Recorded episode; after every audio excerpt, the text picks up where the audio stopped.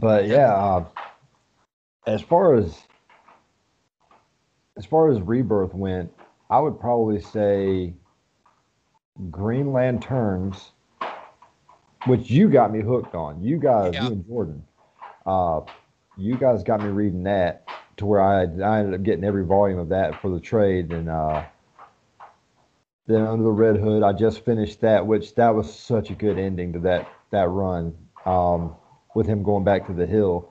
hmm And I got to say, I didn't mind Green Arrow. I read like Green Arrow here and there. Like I think I don't even remember now. I think I started it, and like got through the first run. I think at that point I was having to sort of like shave off certain series, and then like when I would hear that like something was getting good again through like Weird Science or something, I would like kind of pick back up on it until you know. But then I missed the uh the sort of closeout of Green Arrow. Did that one go to 50? Did that go to 50 issues for Rebirth era? Uh, Green Arrow, I think, made. Oh. I got it right here. There were some there were some that like that was like was, you could just tell it was like okay they're gonna probably try to wrap this up at 50 and there's like you know obviously a couple that was like let's get to 100 and then they went back to legacy numbering for a few of the series so like okay well Yes. clearly they're trying to get to a thousand and all that stuff so Green Arrow actually did hit 50. okay Uh, that's not counting the annuals that they had because they had a couple of them too. yeah But it was it was pretty damn good. Uh, I don't know. I'm hoping that with the way that Scott, or yeah, the way that Scott Snyder left with uh, Death Metal, I'm hoping that it does open doors so that we don't have to deal with another reboot anytime soon. Yeah, uh it's it's one of those things like it could be anything, but like in Death Metal 7 when uh I guess spoiler for anybody that hasn't read it yet, it's been out for a while now, listen so to DC Comic Squadcast. Yeah. yeah. But like uh there's a moment in there where like Wonder Woman uh, like the I guess the present Wonder Woman is talking to like the hand that takes the form of like the sort of golden age Wonder Woman and is like, you know, says something about like we'll need you here for a, a, there's a lurking threat, but we'll kind of we'll get to that later. You know, sort of Yeah. sort of idea. It's just a kind of a one done. So it's already sort of planting a seed for another event. That doesn't necessarily mean it's going to be a reboot, obviously. But I was like, what? if They're already setting that up for some, you know, bigger thing. So I'm kind of curious to see what that is. You know, what? uh But uh, yeah, seeing how the chips fall for um Infinite.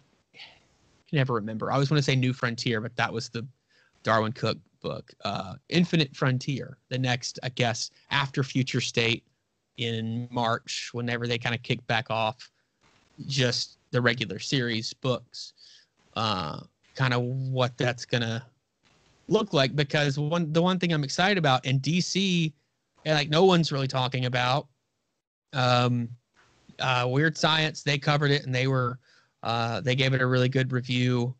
I know where you're And- going, Yeah, I and I loved it.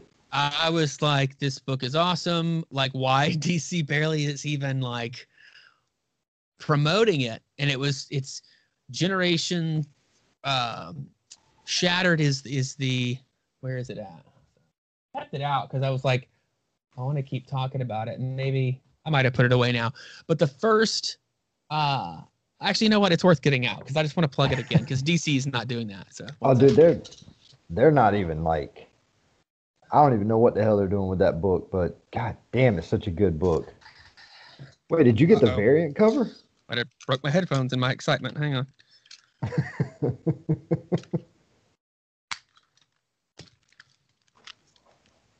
Yeah, Did you get Generation did you get the variant cover? Huh? Is yeah, it's the Lee? Bermejo uh variant. Well, there's like a glare, but God damn, the, that is uh, gorgeous. Dude, I love his art, man. It's so good. Um, but yeah, Generation Shattered. It, but that's what was crazy is it started in Detective Comics 1027, um, which is a huge oversized book and like you know it's, it's one of those things that they do where there's just a bunch of different stories and like one of the last ones was a Dan Jurgens story and what was it called now it was like generations generations forged is the third part of it that's coming down the line. Was it Generations Fractured? that's right. Yeah that's it. So it was like a it was like a story that started in another book and then it gets this one shot this like 80 page i think it's like 80 page giant. And i guess generations forged will be too. Um but like this is one of the coolest things that i'm excited about being able to do because the whole idea of it is like it's like going through time and picking out the characters from like certain eras of their life so like they get Batman from like golden age Batman. He's got like the purple gloves and the old school suit. And so that's the Batman we're dealing with. And I've always loved that look. But it's also just a super fun story. And you're like bouncing through time, picking up characters and dealing with this with Dominus, um, who's not a new character, but I hadn't heard of Dominus until this book. Um, and I know that like when Batman Superman picks back up after Future State, like it's it's the uh like golden age superman and batman. Like it's that's the era that the story at least from what i could tell is set in. And so you have the old school like the fleischer superman cartoons where he's got the the the s logo has like the black filled in background and i've always loved that logo so you're getting like these old school i think that's what they're doing they might be doing like the more of the shield looking as opposed to the um your classics. I can't remember which one it is. I might get get them mixed up. But either way, it's like these old school eras of these heroes. Which when they were talking about 5G is something I was excited about because I was like, yeah, it seems confusing, and a lot of people were pushing back. But I was like, this seems cool to me to be able to go tell a Wonder Woman story and have a series for Wonder Woman set in like World World War II or you know set way back then without the advances of like technology and to do the same with Batman and do the same with Superman and like I think that's a cool, I don't know, opportunity. So I'm glad that they're still kind of messing with that as opposed to just throwing the whole idea away that they were doing. So now it's kind of like these writers can set it whenever they want. If they want to go set a Batman story, you know, eh, the reins are kind of off in a certain way as far as time goes because it's like it's whatever this omniverse, this timeline, it's just it's all these different it just is what it is. It's like almost everything is Elseworlds now, which means everything's on the table, which can get confusing too. But like, I don't know. To me, that's exciting because I'm like, cool. So I don't have to sit here and scratch my head about continuity all the time. Yeah, so because no one seems to get a handle on it. Now it's like, just decide where this is taking place and stick to it, and you're good. Like, you know, so yeah, that's cool. Here, here lately, I've been watching Batman Beyond, and I, it just kind of dawned on me, and you know, I started reading, rereading the uh, Rebirth run of Batman Beyond, which was a pretty solid run in my opinion as well. Because I mean, Batman Beyond is one of my shows from when I was a kid that I didn't realize was a comic book until then. Um, but when I started reading it, I'm like, okay, they're mentioning stuff in this story that we've actually picked up, you know, even back with the Tom King era of Batman, and but now there's so much shit that has happened since then that they're not mentioning here. I'm just like, okay, so how the hell does this really tie in to this world? So now they're basically saying that the Batman Beyond uh, stories could be a different Earth after all. So that's yeah. what's making it, you know, so much better. And as far as the Wonder Woman like being told different stories through different periods of time, that would actually help uh, the people who are only interested in watching the movies get into the books as well because they're going to be like, oh shit, Wonder Woman in uh, World War One. I. I remember that from the movie. Yeah. Let me check this out, see how it plays out. Yeah. I think it would be cool too to like, I mean, you know, it's been talked about a little bit with like Zack Snyder's Justice League as far as like filling out that world in in graphic novel or comic book form in some way, as opposed to like having to rely on you know huge budget filmmaking. Like fill out a lot of that world with comic books and stuff. And it's kind of like, you know, Marvel does that and like the Star Wars universe, that's been happening for a long time. But like they kind of brought in some of the fan fiction in and like decided what was continuity and what wasn't. Um, but they have comic books, all these comic books for Star Wars. I mean, there's so fucking many, and they have a reign. I, I am not reading hardly any of them. I've I've been getting the Darth Vader series because I read the first few issues of that. like, this is fucking great. Um, so they're stacking up now, of course, but um, but apparently it's all in continuity, and they've got some sort of a handle on that. And it's kind of like, well, that makes sense. So like, why not have uh, like comic books set in the like movie Wonder Woman universe that can just fit in. They skip through time with these. That's like it can kind of fit wherever. And you don't even have to be that careful anymore about like where you put the story and how to do it because there's ways around everything. So it's like just expand on that, uh, you know, IP and go for it. Like so you, again, same for like any of the characters in the DC universe live action movies, including but not limited to like yeah. the Michael Keaton things, that you know, all that like is still there, but they're not mining that those franchises for comic value, which I don't know. That maybe they for some reason think that it wouldn't make money, but I'm like, I would be buying that all day. Like that would be like. Me? You know how many of us actually read the comics, read the comics growing up, and at least know some of the stories? We'd be we'd be all over that shit all day. Yeah. Oh yeah. I mean, just like it was funny to me because, um, you know, the the, the movies aspect you know, me being a guy who reads comic books, you know, I I like hearing about the books more than I like hearing about the movies. Yeah. But one of the things that was really starting to to get annoying, and not not not annoying to the point where, you know, I started like really like start ignoring people. But one of the things that was like, maybe annoying isn't a word, but I just got sick of seeing about how everyone was so hyped up for you know Wonder Woman 1984, and yeah as you and the rest of TPG knows, I was not wanting to watch that movie. I had no mm-hmm. desire to. Uh, the Ares Thornberry at the end of the first movie just kind of didn't do it for me. Well, after you say Christmas, Thornberry, yeah, Ares Thornberry.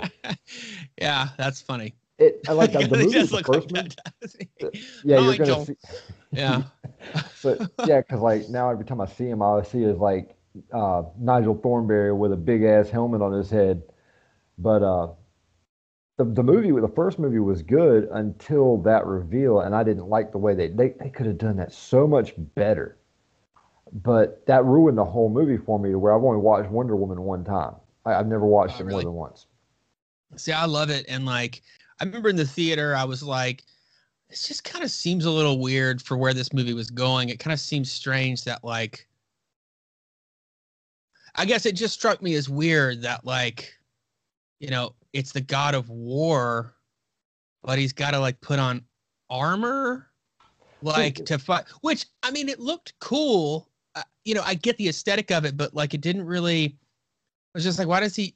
He doesn't need all this armor. And first of all, it's not like it's armor of the gods. He's pulling metal from all this stuff that's already been destroyed to cover his body, and it's like this is just kind of a weird idea and Patty Jenkins was on uh, Marc Maron's podcast, What the Fuck with Marc Maron, and she actually talked about that. She was like, the original ending of the movie is like, it's not this like crazy, like epic, er, like you know, battle. It's it's more of like, you know, the war. It's it's not the God of War. It's actually this is what men, this is what mankind does like they battle against each other. Battle doesn't stop because you've you know taken on the god of war, and the god of war doesn't have to put on a bunch of armor.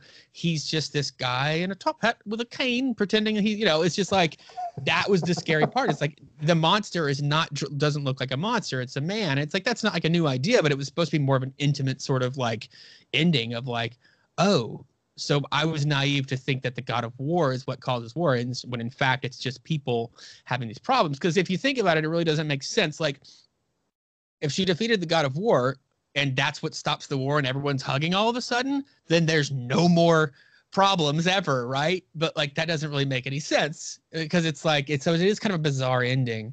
Uh, I mean, I'm fine with it. It's but it's just like you can tell that they had to rush reshooting that. It's like the CGI isn't great, and like it's just I don't know. There, this she ended up saying like the studio was like, no, we have to have like a big epic battle to close this out. So they had to like rush back and, you know, shoot it. So I think that's where a lot of these superhero movies are starting to fall short. Is they automatically think that because it's a superhero movie, that it's got to have this big, massive fucking climax at the end of the movie. And, you know, Joker proves that that's not the case. You don't mm-hmm. have to have a huge, massive, like explosion at the end to make a phenomenal super or comic book movie. Mm-hmm. And which, yeah, no, that's a good point. I mean, it is, but it's also too like sort of how are you? Because to me, like Joker's ending, like that sort of final act, it is very tense. It is a very tense like oh, climax for the movie, and it's like it's a crazy, it is explosive. But I know exactly what you mean. It, it's not in the sense that you think of your comic book. There's not a big battle. There's not like you know some supervillain that or whatever it's like they built the tension a completely different way because they didn't treat it like a superhero movie. So that's what is kind of works. It's like you're right. It's like they don't you don't have to you don't have to do that. You know, and there's I, it's cool to try new things and do things a different way. And in Joker's case, it it really paid off. and I always like to dollars. I always like to bring it up. Like it, it's always funny because when people sit there and watch Joker, the people that you know, well, holy shit I always ask them the question and it blows their mind did any of it ever happen? And they they look at me for a minute. They're just like, what are you talking about? I'm like, well, if you think about it, you see him getting arrested, then you see him getting dragged out of the car, and then he's painting the blood on his face or painting a smile on his face with his blood. And then it immediately cuts to him being in the uh, mental institution again. Like, when did he get locked up? For all you know, it could be a guy who read one too many Batman comics that thought that that was his life and was talking to the therapist, and that was the story that he was telling the therapist. Yeah. And a lot of people were like, "You son of a bitch." I, I, yeah, yeah. I think too I mean, hard on that. Well, and it's what kind of leaves it like. I actually never really thought about that. Like, when did he actually? When did he get locked up after all these this these this uprising of, you know, all this writing and stuff that he had sort of inspired.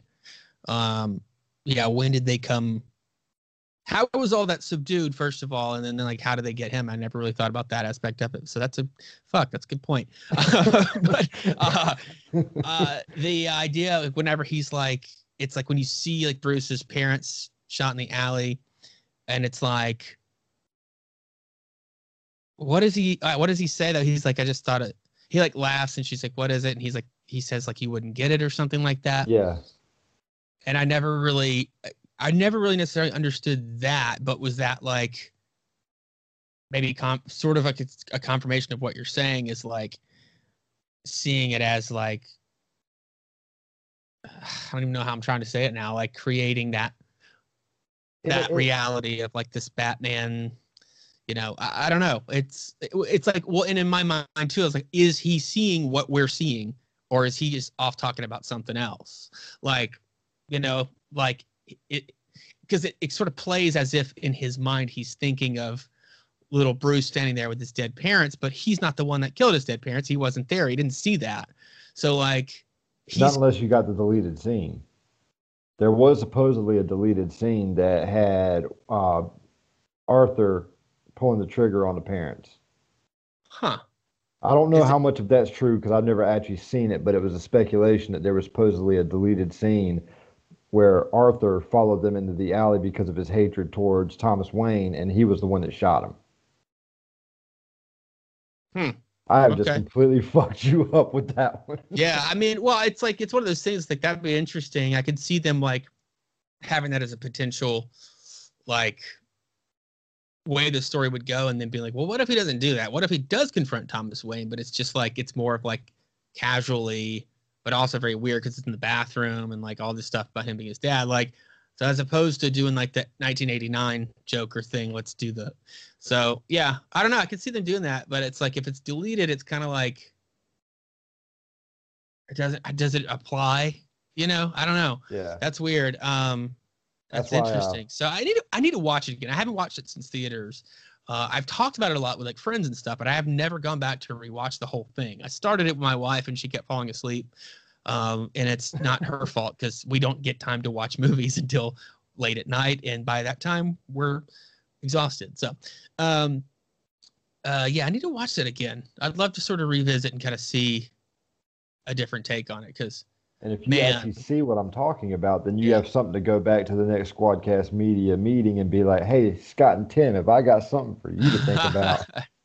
yeah, Well, They Scott's did a- probably got that shit in his brain, anyways. yeah, probably so. And, and like they did a review on it, um, but I don't. It's been obviously been a long time, so I don't remember what their sort of take was. And a lot of this kind of stuff is like you do these sort of off the cuff, like and everybody tries to watch the movie multiple times before doing the reviews, but like it's usually a couple times really close together. So there's not a lot of like the movie doesn't merit, at least for me. I'm just I can't speak for everybody, but I know that we everybody tries to watch them really close together. Um, so for me, it's like it doesn't have the time to marinate and like have those conversations of like seeing it in these different ways. Um, so like off the cuff, like I mean, Jesus Christ, me and Jordan's Justice League review was like glowing. You know what I mean? Like we were just like so stoked because it was like, oh, we're getting a Justice League. And granted, you know, a lot of the information we weren't even cued in to the sort of like the re- like things that people did know at the time about what was going on behind the scenes. We didn't know that. We knew that was weird stuff and like it wasn't a Zack Snyder movie clearly, but like we were No. just jazzed because it's like it's Justice League, hooray! Like we're trying to be really positive and like It's so You hard know, with and- that movie to be positive. I mean, we got well, at the time I was just like ready. You know, I was just like, I just want it and I'm gonna see what it is. And like, I'm just gonna make myself enjoy it. And like just I think probably a lot of it is like being in denial too, of like, oh yeah, there's lots of jokes. It's funny. Yeah. God. Uh yeah. And then as we move along and more information started coming out and stuff, it was just like I can't watch that fucking movie. Like I just can't, yeah, can't. we need to we need to give a moment of silence for Scott and Tim. Speaking of, because they just watched that movie for the show for their show, getting plastered, and it still wasn't good. Enough. yeah, I still I gotta watch. I still have to watch it. I re- I was I started listening to the podcast version, and I was like, know, this isn't no, this isn't gonna work. Like I, uh, I need to watch it with them, like watching their their video. Scott uh, was lit by the end, dude. Yeah, well, I saw somebody was making on Twitter. Somebody was making gifs of them. There was one of like Tim, like Yeah, it's like Uh, and then like there's one of Scott like just like trying to take a shot of something. and I was like, this is fucking oh, I incredible. felt I gotta so it. bad for them, dude, because I know they were so hungover the next day. Oh man, I gotta I gotta do that. Um, but yeah, that's DC Film Squadcast, by the way. Um, they did the they did a commentary, like watch along for the, the 2017 version of Justice League. Uh, so it's uh it's definitely interesting, but um. Uh yeah, I my thing is just like because I and I saw it come up because I was like I'm not watching that movie again before if if ever again like but then I, I kind of thought I was like, well, it might be interesting to go back and watch that before, like right before you know the new one comes out. Um, and I kind of would see people post about that on Twitter, like, should I rewatch it? You know, in a couple of weeks. Like, we still don't have the date. We just know, I think March is what the idea of when it's coming out is, but that's not even I don't think necessarily confirmed. But well, Ray Fisher said something about March. Anyway, um, I've seen people being like, "Should I do it?" And everyone's like, "Don't do that to yourself." I'm like, I don't. I'm gonna see if I can find it. See, they might they might actually have posted something about it. Yeah, I don't. Um, No, that all they say is March 2021. Yeah, I, I think that they're about to start rolling out a bunch of stuff. I think we're about to get a, a like just an explosion of information about the movie and like a new trailer though, because like now, you know, Wonder Woman 84 has had time to sit and like it's about to leave HBO Max. It's still gonna be in theaters for a couple of months, and like if it comes out in March, we're getting down to that that wire of like, okay, well, you know, it, that's what kind of what Warner does, and like DC is like the month before the movie comes out, they just slam. So, um, I'm you know I'm assuming we're about to get the next trailer and a release date. Um, it was confirmed to be now a, a four-hour movie and not the series, and then a Yeah. movie structure. Let's- So, Let's talk about that for a minute. The people that are bitching because it's a four-hour movie. These are the same people that'll literally sit there and binge three seasons of How to Catch a Killer like all day It's- long, but they say it's a the four-hour dumbest fucking complaint. movie. Yeah. A four-hour movie that you could pause anytime you want to to Dude, go do whatever you've got to do. Do you watch like uh Dave the Film Junkie and like Chris Wong Swinson on YouTube? They're like they're big into like the Snyder, you know, release the Snyder cut, you know, movement and stuff. And like Tim and Scott go on their shows. And uh Dave the Film Junkie is the one that has like the vodka streams on Yeah. uh YouTube. Um well Chris Wong Swinson, he has Ping Pong Flicks is the name of his show. He did a really funny video you should check out. Um and it's Snyder called it's not a vision, yeah, the remote. Yeah, I it's like, saw it's, that. it's Yeah. the remote where it's like, dude. I mean, it was brilliant. it was hilarious. Like this, all his like, re- like recreating, like sitting on the toilet and like getting out and trying to like, don't you wish you could just pause the movie so you don't miss anything? It's like, dude, it was just so good. Like, um, but yeah, I know it's it's I I started seeing like it, it always happens this way for me. I never actually see the real complaint. I always see people either reposting uh, screenshots or retweeting people's and commenting um, about people being like, you know, you really expect us to sit through a four-hour movie? It's I just like, it's mostly for clickbait. Like most. Oh, most God, it's gotta be. likes because it, as much as people have put into this Snyder cut, I don't think anybody's going to give a shit if it's four hours, six hours, eight hours. I don't. They they just No. want to see the damn movie. no, yeah, yeah. The people complaining about it are not the people that were pushing for the movie to come out. Fuck like, no. I mean, obviously, because it's, but it's just like I've seen a lot of reposts of screenshots and whatnot too of a bunch of people that are complaining about the time, and like on it's like the same people in like a screenshot next to it. It's like here's them complaining about a four-hour movie. Next to it is them being like, I saw Avengers Endgame, a three and a half hour movie in theaters like six times or whatever. And it's just like, First off, why did you You're watch just trying to- Endgame that many times? look, I I, love the MCU. twice.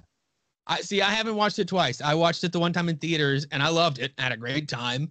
I I am I've been invested in that universe um, since it started, uh, and I thought it was a great sort of cap to the era. And like it was, a, there was a lot of good emotional things in there. I I loved the movie. Um, I just I first I even own it. I just never went back to watch it again. It's just weird. Like I like most of the Marvel movies, but I just don't really ever go back to watch them again. I don't know why that is. Like I just it's just so strange. Like I'll even start them and I just never really finish it. It's not again, it's not it, they're bad. I just it just doesn't have the I don't know. Well, the pull back to me Guardians the most. uh, that actually that's actually for me too. I've watched Guardians of the Galaxy, the first one. The Uh, soundtrack is what times. sold me with that movie, and then when I found out how funny it was, I was like, I got to stick with this. This is Yeah. good shit right here. And I, I think a lot of that too for me was like I was a fan of James Gunn um prior to him making that movie. And so when I found out he was doing one of these, I was like, that's pretty weird. Like he does like small, low budget movies. So what's he gonna do with this big budget, huge cast? And like, I mean, I don't know. People complain about the humor and stuff. I think that he knows how to do it. The second one got a little too much for me, at least. But I- like, um, I think the thing that won me over with that one, that made that one so better, was the end. Because I mean, how many movies are you going to see like where uh, the fight scene, the final fight scene, is uh, the song playing is Fleetwood Mac? yeah, yeah. I mean, that was perfect. I don't care what anybody Yeah. says. That was damn good. Yeah, I and I liked the second one. I just it was one of those things where it's like you could tell they were really trying to hammer hammer the jokes, and it just didn't feel. Some of it didn't feel like James Especially Gunn, but Drax. and then honestly, now that like you say that, it might have just been him. Like, and I liked him in the first one. Oh yeah. oh, Um, yeah. It might have just been him in the set because it's like, yeah, I feel like in my mind in the second one, this may just be on me though. In my mind in the second Guardians of the Galaxy, it's like every scene he like pops in for a second to say something jokey and then goes out. And it's like, what? I mean, and some of it's funny and some of it, it to me is not at all. Um, but like, yeah, I think that was the appeal for Guardians for me. That was J- James Gunn because I loved that movie Super with Rainn Wilson and Kevin Bacon and Liv Tyler. Uh, it has a great soundtrack too. They actually filmed it where I live uh, in Shreveport, shit. Louisiana. Um, that movie's awesome. Uh, and then he had Slither, and he wrote Dawn of the Dead remake that Zack Snyder directed. Yeah, And- that's what I thought was really cool. yeah. And so like that was like, and that movie is awesome. It's like uh, always been at the top of my like horror remakes like list of like this one's really fucking good. Um, and as a fan of the original, like I was like, that's cool. They did their own thing with it, but it sort of follows the formula. Um, so yeah, I just I liked James Gunn a lot, and then I'm actually he got hyped for Suicide of- Squad. do what? I'm actually hyped for the Suicide Squad. Yeah, me too. Me too, man. I'm uh. Damn. I, I get I think taking the sort of reins off of off of uh trying to keep it I mean trying to keep it PG-13 like I, you know I don't know what he's going to do with again a big budget like ensemble cast like but allowed to go really far into an R rating and kind of and I mean he said on multiple occasions that like DC was like you can literally kill any of these characters literally any of the characters in the movie, you can kill them. like he was like, and he was like, and I mean anybody. So like, you know, we that's might get Harley of, Quinn die. I know, right? It's kind of like, you know, it's one of those things. I'm like, is he being as real? But he's gone out of his way several times. Like, no, trust me, they said anyone. So it's kind of like, I guess now that they're doing the multiverse thing, they can just say this was on Earth 35 or whatever. But like, um, that's kind of exciting for me because like his R-rated movies are pretty crazy. Like, Brightburn? Shake. yeah, yeah, yeah, yeah. I forgot he was was he like a producer and like I think he had like siblings that like wrote. I can't remember what the thing there was, but he was involved in that movie. That, Uh, movie that was, was- so fucking good. It was good, man. I liked it a lot. God damn, that movie was good. Yeah, It was better. eh, It was better than it had any right to be. right.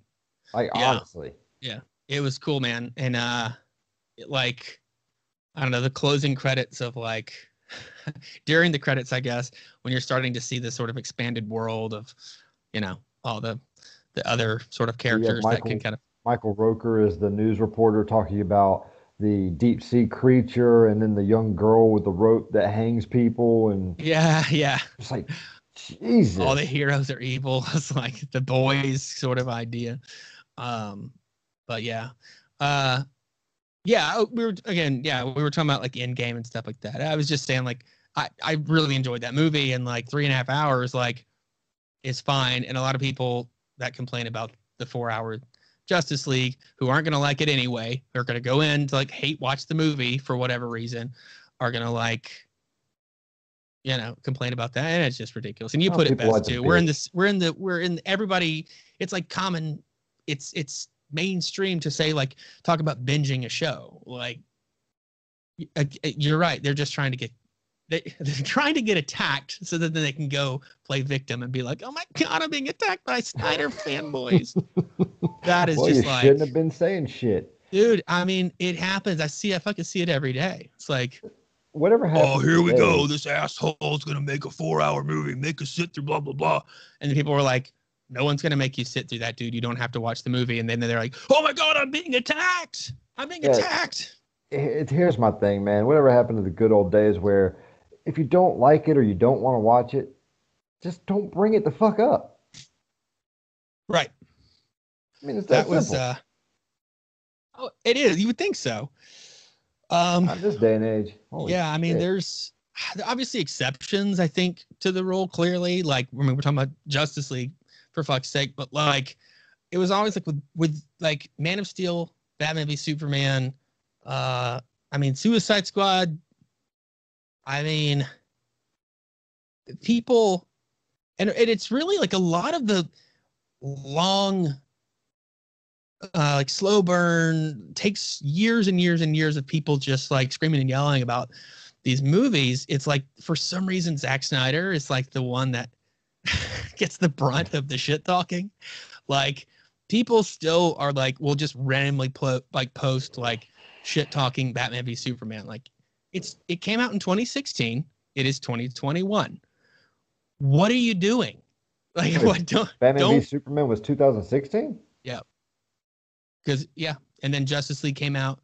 Uh, Batman v Superman was 2016. I think Suicide Squad was also 2016. We had Wonder Woman in 2017.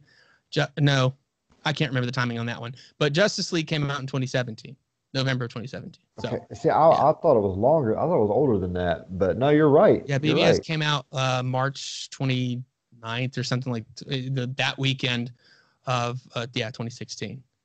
Uh, Oh which- shit. so like which makes it even crazier now that like people are still bitching about it.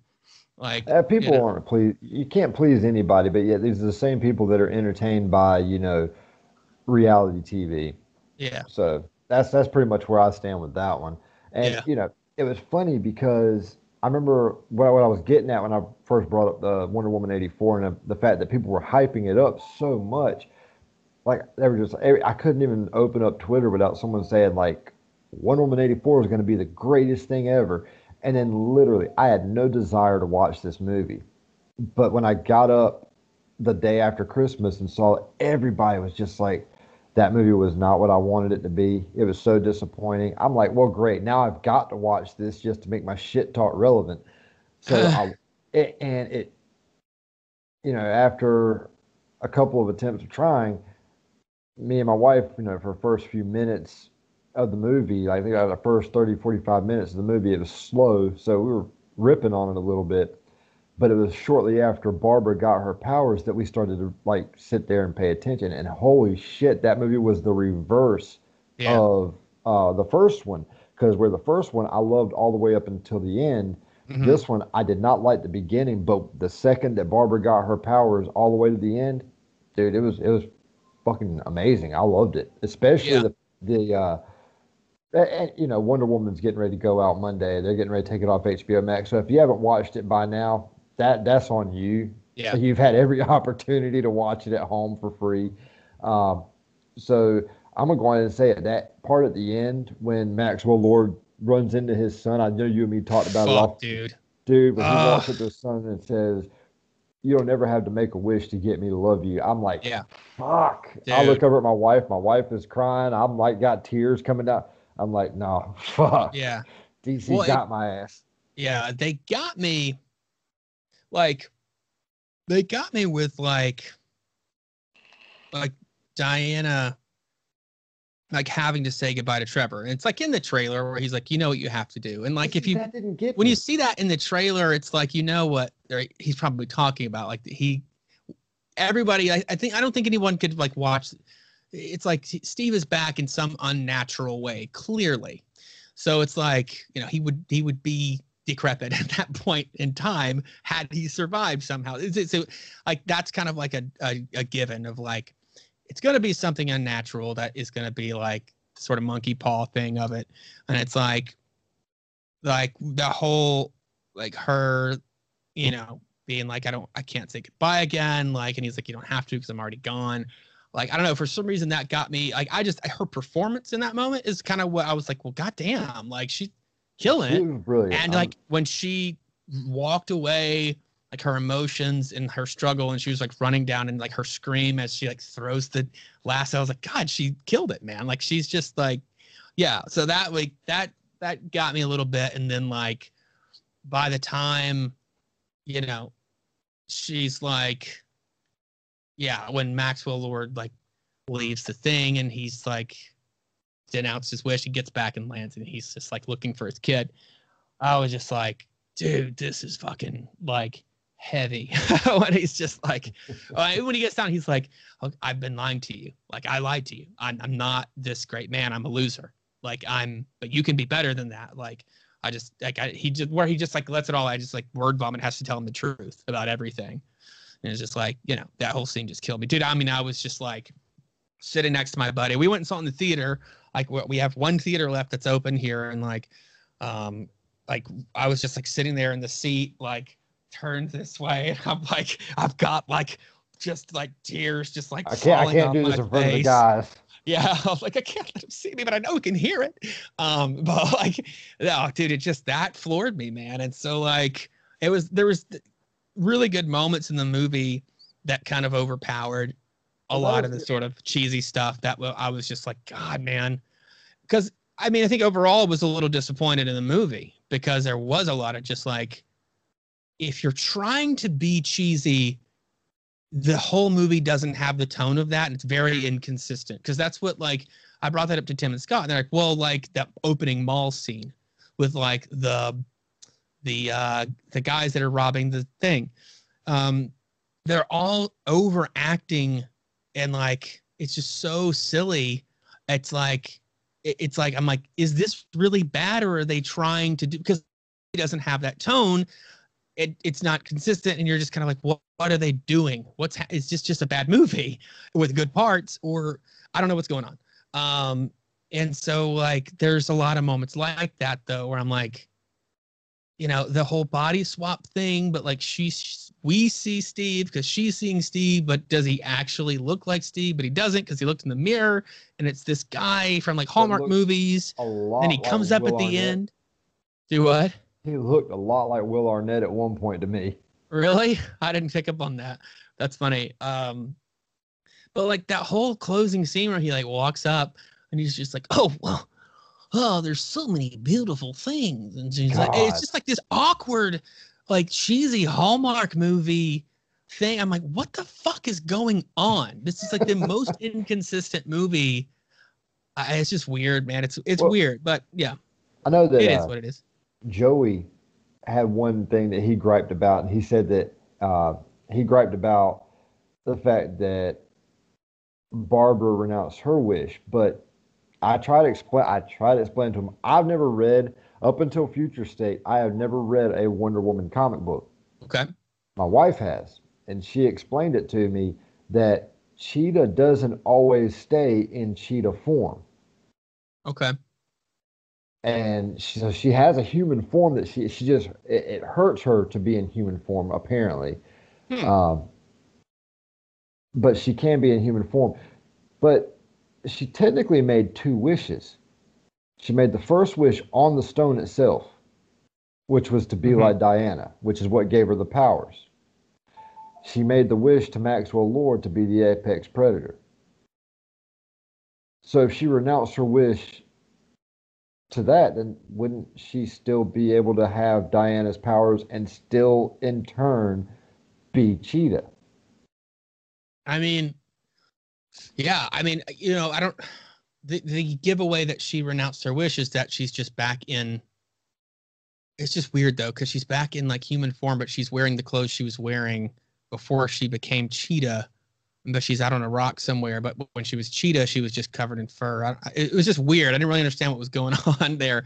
I was like, is w- w- I almost kind of wish they just would have like not showed her again. Or, or I know it was just weird. It was kind of confusing. Um, I didn't know that about Cheetah being able to switch back and forth. Um, because I've I've only read the the rebirth, um, the rebirth run, which was like the year one would be one issue, and then present day would be the next, and then it would kind of go back and forth.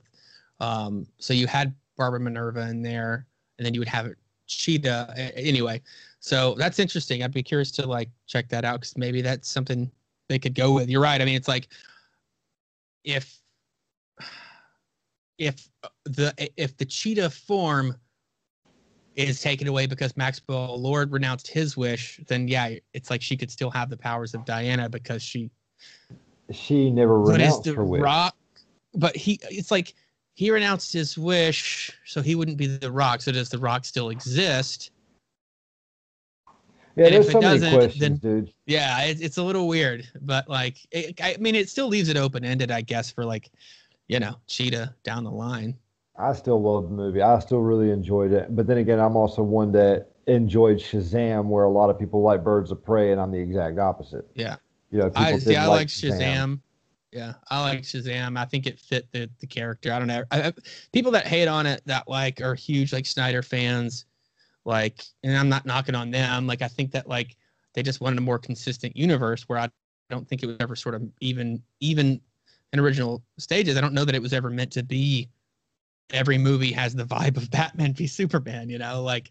Uh, you Oh, know, I, sure. I could see it being a little bit more goofy than it, maybe it was originally intended. I don't know, but like I think it fits the character. Uh, I don't know.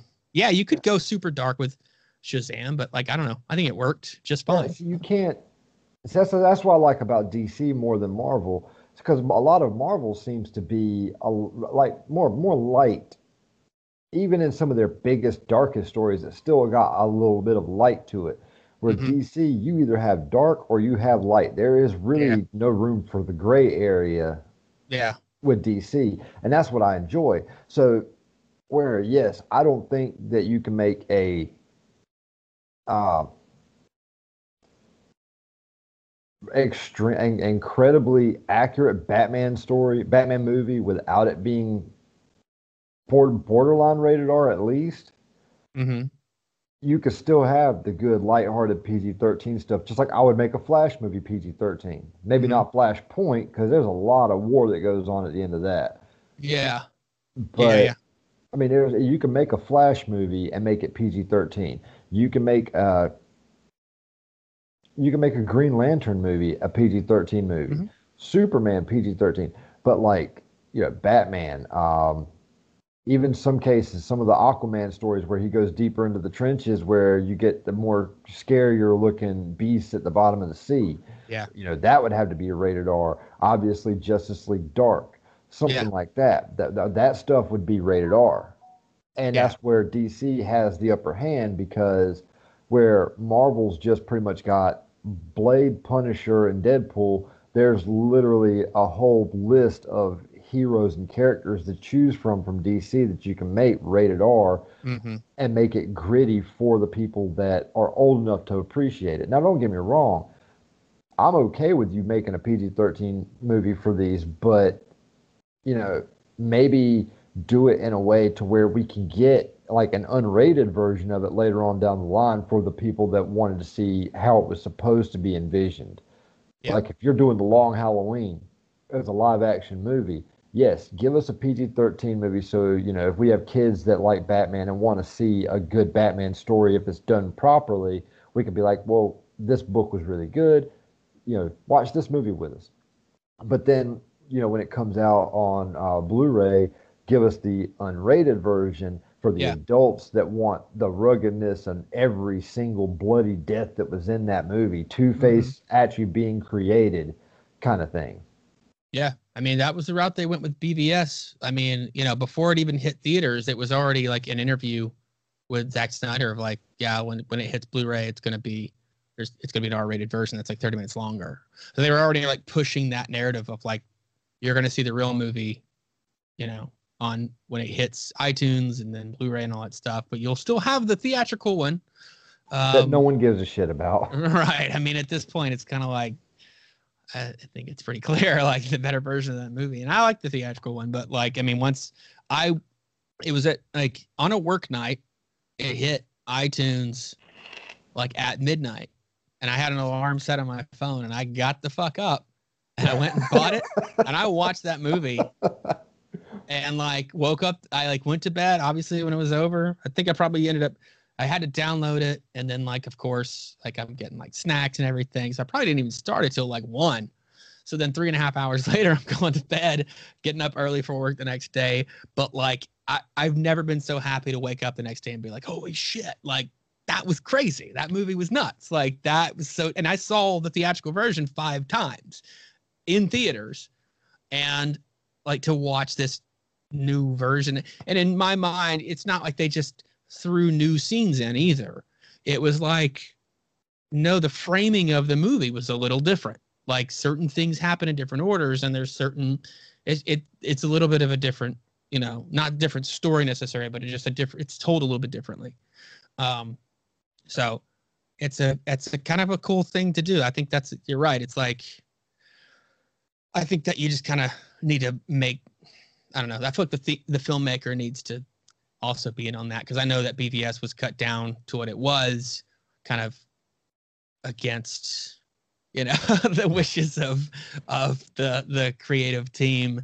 Uh, I mean, they were able to make something that like critics didn't like, but most most people, um, I, I feel like people are going to be like, "What do you mean, most people? That movie's generally generally hated." And I'll be like, "Go to Twitter and find the people that like that movie, and then start following that because you'll start seeing the legions of fans, like audience, people that care about Rotten Tomatoes, which I don't, I don't, but it is an interesting gauge to like go look at the critic score and then look at the audience score because generally the audience is, knows what's up. You know. Oh yeah. Um, Just like with they Joker. don't have an agenda. They either just like it or they don't. You know. Yeah, but I think with Joker, critics didn't like Joker because they said it was too depressing. I guess. Well, it was weird. It started. It started like high. Like the critics were raving, and like it, it had like. It what was the it had some film festival that it played at got like a standing ovation at the end and it was just Overseas. like rave. that was yeah, that was overseas. Yeah. France, I think. and then the someone was trying to tear the movie down which i'll be honest was probably warner somebody at warner brothers. I i come out now that walter hamada tried to stop them from making that movie after they had started making the movie because he didn't want this r-rated joker movie. And clearly was wrong because it made a bunch of money um, and was good. Uh, but you know the hate campaign started because it was like this is an incel movie. I'm i'm terrified to go see this in theaters because i'm afraid that there might be shooting like and there were so many like, like blue check mark like people that were like um what i can't remember who it was and it doesn't matter. It was just some self-righteous person that was like for all the people that are killed in theaters when joker's released the blood is on your hands and he like named like todd phillips and joaquin you know it's like blood And is like that's a not a serious thing to say Issue. and not one problem yeah Not there was not one person who Yeah. went home and felt depressed and had to end themselves. There was not one Yeah. person that felt the need to go out and you know re like recreate what happened at the end of that movie. Yeah. There was there was they were nothing. like it's gonna incite incel violence i'm like Okay, so can we all now look at those things? Try not to have a short memory, people, and look at those people saying those things and say their opinions are invalid from now on. So, because they're Yeah, clearly really. just trying to get attention, like you were saying earlier, it's it's clickbait stuff. It's attention. They want to be attacked so that then they can play the victim and say, "See, I was right." I mean, But- yeah, this is not a movie that I would play for kids just because it's got a Batman character in it. But the people that sit there and say, "Oh, this movie's too dark, too too violent," you the same assholes that praise Deadpool, Right. and Deadpool was ten times worse than this. Yeah. I mean, and it, because it was, I mean, Deadpool was making a comedy of it. Yeah, and Yeah. you know that's the thing though. Like, it, it's it's all in how you view it because where Deadpool, he he was just a killer. He was just a mercenary doing what he mm-hmm. did to get what he wanted. But everybody that was killed by Arthur and Joker, in my opinion, was incredibly justified. Yeah. Yeah. I- I mean, I'm not. I mean, I'm not. Let me let me let me reiterate. I know what I'm you not, mean. I'm not saying that, you know, if you're getting picked on or if you've got something fucked up, you should kill the person. No. Yeah. I'm saying that with what he was going through, you know, to say uh, like from a viewer standpoint, I couldn't stand the people that he was that he did that to. Let me let me Yeah. just I'm not going to go out and kill anybody by any means, but the people Yeah. in the movie got what they deserved, as he said at the end of the movie. Yeah you definitely like you you see the sort of thinking and the point of view that like a character like that would be coming from which is the point of the movie. And that's the thing is like with joker the joker you can replace joker gotham city and the waynes with any character with any original character that's not tied to a comic thing and it's just still the same story. Like it's it, it still has the same tone and everything. It's just the difference is it's like, well, we're gonna call it Joker, put it in Gotham City and have the Waynes. And like set it in the you know whatever 80s or 70s whatever it's set but like you know and it's just and then it becomes just a like completely new way of making these comic book movies which is cool to me. Um yeah i mean it's it's weird when you start looking at things like that like the hate campaign against joker that came out of nowhere after all this positive stuff it was like okay this is clearly like some people are someone's trying to stop this movie from being successful. So like they're being very extreme again like saying people are to die and i'm like what do you know that we don't know? Are you going to go kill people in a theater? Like what the fuck are you talking about? Like how can you just say someone's to shoot up a theater? Don't go. Like to me that's like immediately red flag. There's no fear of like oh this is to happen. It's like oh you're like trying to shut something down. Like without even have you even seen the movie? Probably not. But it's weird. The politics of those things is so strange, especially with like the Ray Fisher stuff that's coming up, that's been coming out. I mean, um, and all that, which we don't have to get into the deep de- details because it's Yeah, so much. But that- like, that's it's lot. crazy. And and when you start seeing the politics and how they maneuver to try to push back against, it's just it's they're not even good at pushing back against the accusations. They're bad at lying about it. You know what I mean? The covering of it is just so I don't know. But It's it's more like It's that weird. meme that I posted in our group chat, um, where it has uh, it says at the top it says uh, anytime DC releases a movie trailer and it's got like a white wall, you see a fist busting through it, you see Chris Hemsworth stick his head through the hole, telling some yeah, fuck that movie. that's that's pretty much how it is. Like anybody, like, and it says well, it says it has Chris Hemsworth's head, but like above it, it says like uh, average film goers. It's pretty much everybody just because it's got DC's name on it, they're gonna shit on it. I mean, that's just the way it goes. And Yeah. you know, us being DC guys, we we kind of just become so used to it that it's numbing to us now. Yeah. Like we just brush it off like, oh well, fuck you. um, I actually I do have a point, a point, but I've I've got to pee so bad, dude. I'm telling you, I'm fucking. Uh, I want to. One sec. You're right. I get distracted so easily. I'm I just wanted to write down what the point was. Pee real quick and then and come back. Uh, one sec.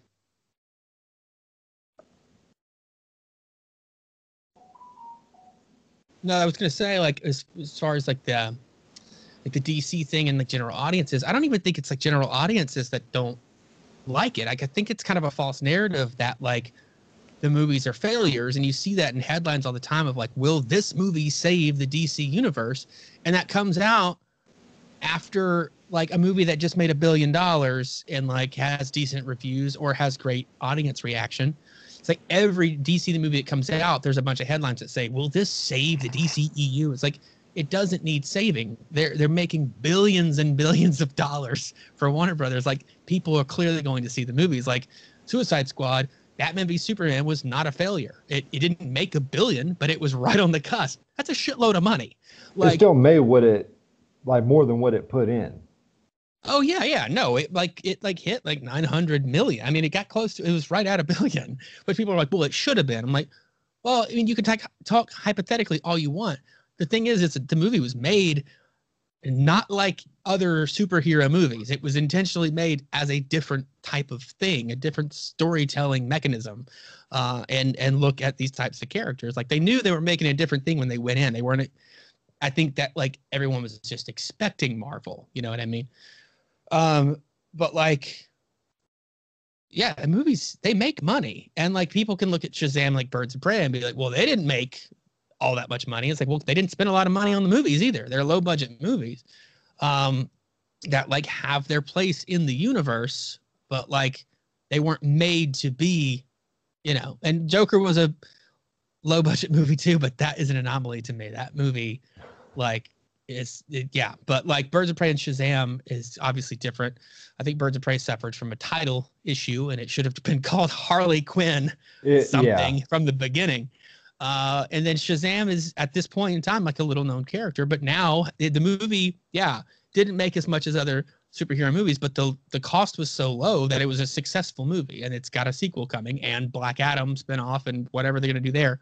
Uh, so like, yeah, I mean, it, people go see the movies. It's just there's a lot of marketing uh, that go, sort of layers that go into it, but I don't know. It's it's a weird thing, but like I I'm glad that like I found myself in a pocket of people that like at least like give the movies a chance and or like them and if, they don't like certain movies in it it's not this like screaming and yelling like it just sucks it just sucks fuck dc it's like there's like thought out discussions of like well this is what i don't like about the movie and why it doesn't land with me so Yeah, like you and me have I'm had that out of- discussion Yeah. with uh, Birds of Prey. I mean, Yeah. you and me have had that exact same discussion here before. exactly And we don't we don't jump down each other's throats saying the other one's wrong. We both Yeah. legitimately have a solid reason for why we didn't like the movie. Yeah. I mean, mine's pretty much straightforward. I don't like Harley Quinn, but I mean, although I will admit that the Harley Quinn future state caught me way off guard. That it's, shit it's was really good huh good. Yeah, it's really cool, man. It's a cool like concept. Um, I, was going to actually do I? I, I think I've only been dis. Well, I wouldn't say disappointed, but with Future State, I think there's only been one eh, title to me, and that was. It wasn't the whole book, but it was the way they did John Stewart Green Lantern. That was the only one that was me. Eh. I got you. Yeah, it was like.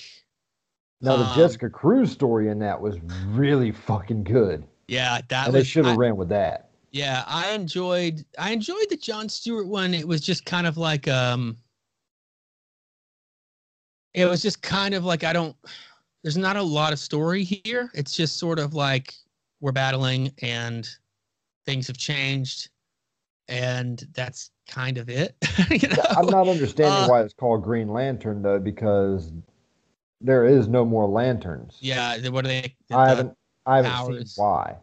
Yeah, the like the power is out for some reason for the Green Lantern. But like, and I need to go back. I need to read it again. Um, I'm actually going to tomorrow. Me and Jordan are recording our sort of. We're not doing like issue like each issue of Future State. We're kind of we're catching up, and I've I'm mostly caught up. I just I have a little bit of reading to do tomorrow, but we're going to just kind of do an overall general talk about Future State and like we'll point out certain issues and kind of just talk about where their characters are at and kind of you know how that's going. Um, but uh, yeah, the, that was the the Jessica Cruz one was the one that I was I, I, when I saw her name on the cover, I was like, okay, cool. Um, so I, I enjoyed the John Stewart one, and then I got to the Jessica Cruz, and it's like I just thought it was so badass because it was like aliens or alien except for like Jessica Cruz is the alien. She's like yeah. hiding and sneaking around and picking off the bad guys one by one, you know. I and love she's I thought it was awesome. Growth. Yeah. Yeah. Because she's now she's great. She used to she used to would have been the one to be like hide. Like she's gotta yeah. hide at all times. But the way that she handled it in this one, I'm not gonna give too much away, was like, I'm not in here with you. You're trapped in here with me. Yeah. Yeah. Like, yeah, because in I don't know, it, they can get I like uh, Jessica Cruz is one of my favorite characters that happened in the whole into the New Fifty Two and and Rebirth thing. Uh, Green Lanterns, uh, the series, um, I loved it overall. It towards the end when they started switching up writers, it did get a little bit wonky for me. But again, as as a whole, I really liked it a lot because I like those two characters. Um, and they a lot of the writers did deal with her growth, I think, really well. And this was a really cool sort of chiming in on that, like addressing the issues but not being heavy handed it's like no it's like instead of having her like escape into her anxiety and her fears and then have to come out of it it's like no i've overcome that. Like to the extent well like you said not to spoil it but like yeah for where the story ends for her in this I, I guess it's a one shot i don't i think it said the end. I don't but it's kind of like oh shit. Like that's fucking awesome. Um, yeah, it was great yeah, so that was awesome, and then I liked the the Guy Gardner story at the end of that too. Yeah, that uh, one that made up. Guard. That made up for kind of the the uh you know, and, and like like I said, I like the John Stewart thing, but it was just kind of like I don't really know what kind of story we're what are we where are we going here, but um yeah, so that was really cool. The uh, what's the other one? Man, that I was like surprised with. Uh, Harley, yeah, you already said Harley Quinn. I think uh, one that I really enjoyed. I'll pull I'll pull up my future state. Grifters, the backup for oh, that was so uh, Dark Dark Detective, which is like the Bruce story, which I was kind of like, which I, I enjoyed that one. And then it got to Grifters, and I was like, oh my god, dude, this is awesome. It's just like a blast. You know, it's it's Grifter and and Luke Fox, and it's just like it's the right kind of like funny, and it's the right kind of fun and like you know violent, and it's just a really I don't know, man. I'm like, give me a ser- I don't even care about Grifter, but I kind of do now. Like this is yeah. badass. So I was that was the one I was like, oh, I wasn't I wasn't even gonna read it. Uh, and I just kind of was making myself like, you know, no, what? I'm no screw it. I'm gonna read the backup and like whatever. And I was like, holy shit, this is a lot better than the Batman story that they had in here. So that was awesome too. Now I'll tell you the one that I absolutely love. It took me a couple of pages to really get drawn into it, but yeah, I was officially just like 100% like, oh shit, at the very, very last page. And I'm pretty sure if you've read it, which you probably have, I'm talking about Teen Titans. That I haven't read that one. Oh man. Then you don't need to be looking at anything that came out this week at all until you do because they they put that last page in damn near every book. Really? Okay. Not not like that, but like an advertisement to the previous stories. Like they put that picture, and it's just like, oh my fucking god, dude, that shit was bananas. I know that me, uh, me and Jordan I, talked about it on Twitter today, and uh, you know he was. I, I admitted that I was kind of meant with Swamp Thing. It was still good. Yeah, I'm with you. But it was just mm. now yeah. Superman and Metropolis. I really enjoyed. And I like that one. On that, I like that one. It was um, I was kind of like, I, I, I've been like this for a lot of these. Um, okay, Teen Titans is gonna be. I think we have it saved somewhere. Anyway, uh, like the only kind of thing that I'm sort of taking with a lot of the future state stuff is like they they're sort of setting up a timeline like for some of it. So like you have the magistrate that's sort of the gotham thing. Mm-hmm. so like some of it's set like a couple of years from now some of it's set like more than that. And it's just kind of like they are setting up a general timeline for some of it but some of it you're like kind of jumping out jumping in without any context and it's just kind of like i'm i'm a little confused because if like john has been superman this whole time where you know they're like all against him. I, there's just little things like that like i'm sort of trying to wrap my head around it while also being like this is a possible future. So like just try to just jump into where we're jumping in and enjoy the story. But i did enjoy that one. Um and but again it was kind of like okay well kara's in here and she's like now she's controlled by this brain thing yeah and so it was just kind of like trying to make myself be like it doesn't really matter where this came from because it literally doesn't exist. like that book is not a thing that exists. So just go with the story. But I did like that one. Um, and if I'm not mistaken, that had where's the fucking book? I liked the um the Mr. Miracle. I think that was the one. Yeah. Yeah. Mr. Miracle backup. That was in there like addressing the sort of being in the dome and like kind of picking up the the reins of being that character and whatnot. So I thought that was really cool. Um, but yeah, I mean, it's been a really interesting kind of thing that's been happening with one of these characters, and I'm I'm that's one of the things I'm curious to see moving forward after Future State is over. Is like, well, if this is all stuff that's like possible futures, where do we go from here? Are we are we then reverting back to like a more like present day I guess we'll just have to see. I'm just like, I just some of these stories continue from where this left off in the future, or are we going back? So it'd be cool to see that kind of where they're yeah, going from there. I would like to see some of these now. I, I, I, it was funny because when they first announced it, the whole reason I wasn't going to get behind Future State was because of the cover art. Some of the cover art just didn't didn't sit right with me. But when I actually started reading the books and looked at the art in the pages, fucking mind blowing, man. Like Dark Detective was incredible. Yeah. Great. And and the fact that these are I mean, a lot of these writers I've never heard of before. Yeah. But I mean, just like you guys said in uh, the last episode of uh, DC Comic Squadcast, I want all the John Ridley. Yeah, yeah. He's been uh he's he's killer, man. Um that's I, one that I'm like I'm curious to see because w- there is going to be a digital first series of the next Batman. So I'm kind of if it takes place sort of before there's some confusing sort of dialogue that kind of goes along to make me think that like we're going to get a little of before the story that we're reading in future state maybe i don't know um the, the whole thing because like dc did the whole reveal of like the next batman is tim fox not you know luke fox like you thought it's Tim. And it's kind of like, okay. And then in this one, they're still acting like you know Who could it be? we don't know who it is. Apparently, it's revealed in the next issue, but also like Tim is like my name's not Tim, it's something else. Like he says like I'm I go by some something else now. I can't Yeah. remember what the name was now. So it's just kind of well, what are we what are we doing? Like I don't know what's happening, but uh, I still Well- liked it. I mean, I'm I'm interested. I'm you know, but uh, I yeah, John Ridley is uh, uh, doing some killer killer work. That um, alternate history book with Black Lightning was really good.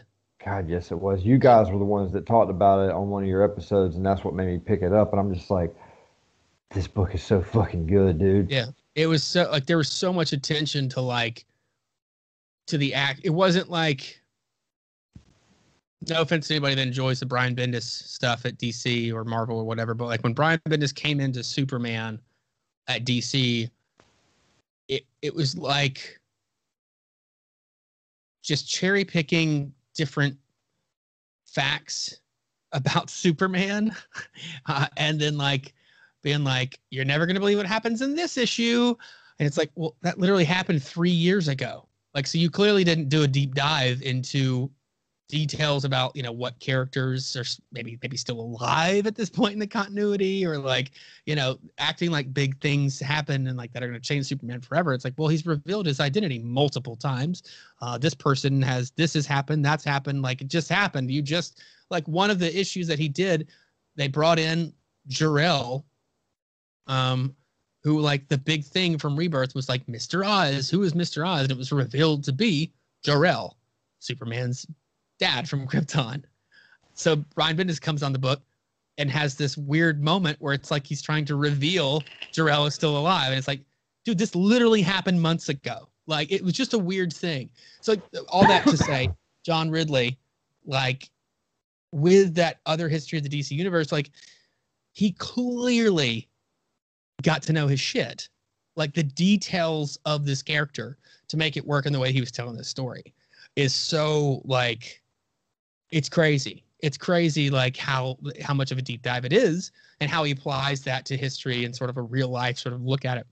And like, man, it was incredible. And so I, I guess the next issue of that will deal with a different character and maybe a different writer. I don't know how they were going to do it. I think I think it was supposed to be like an anthology. So like this one does Black Lightning, the next one does like Vixen, and so so I don't know if he's writing all of them or what, but like uh yeah, he's great. So I'm excited to see what he's going to do with that that mini series or not. I think it's maybe 12 issues of the next Batman after Future State.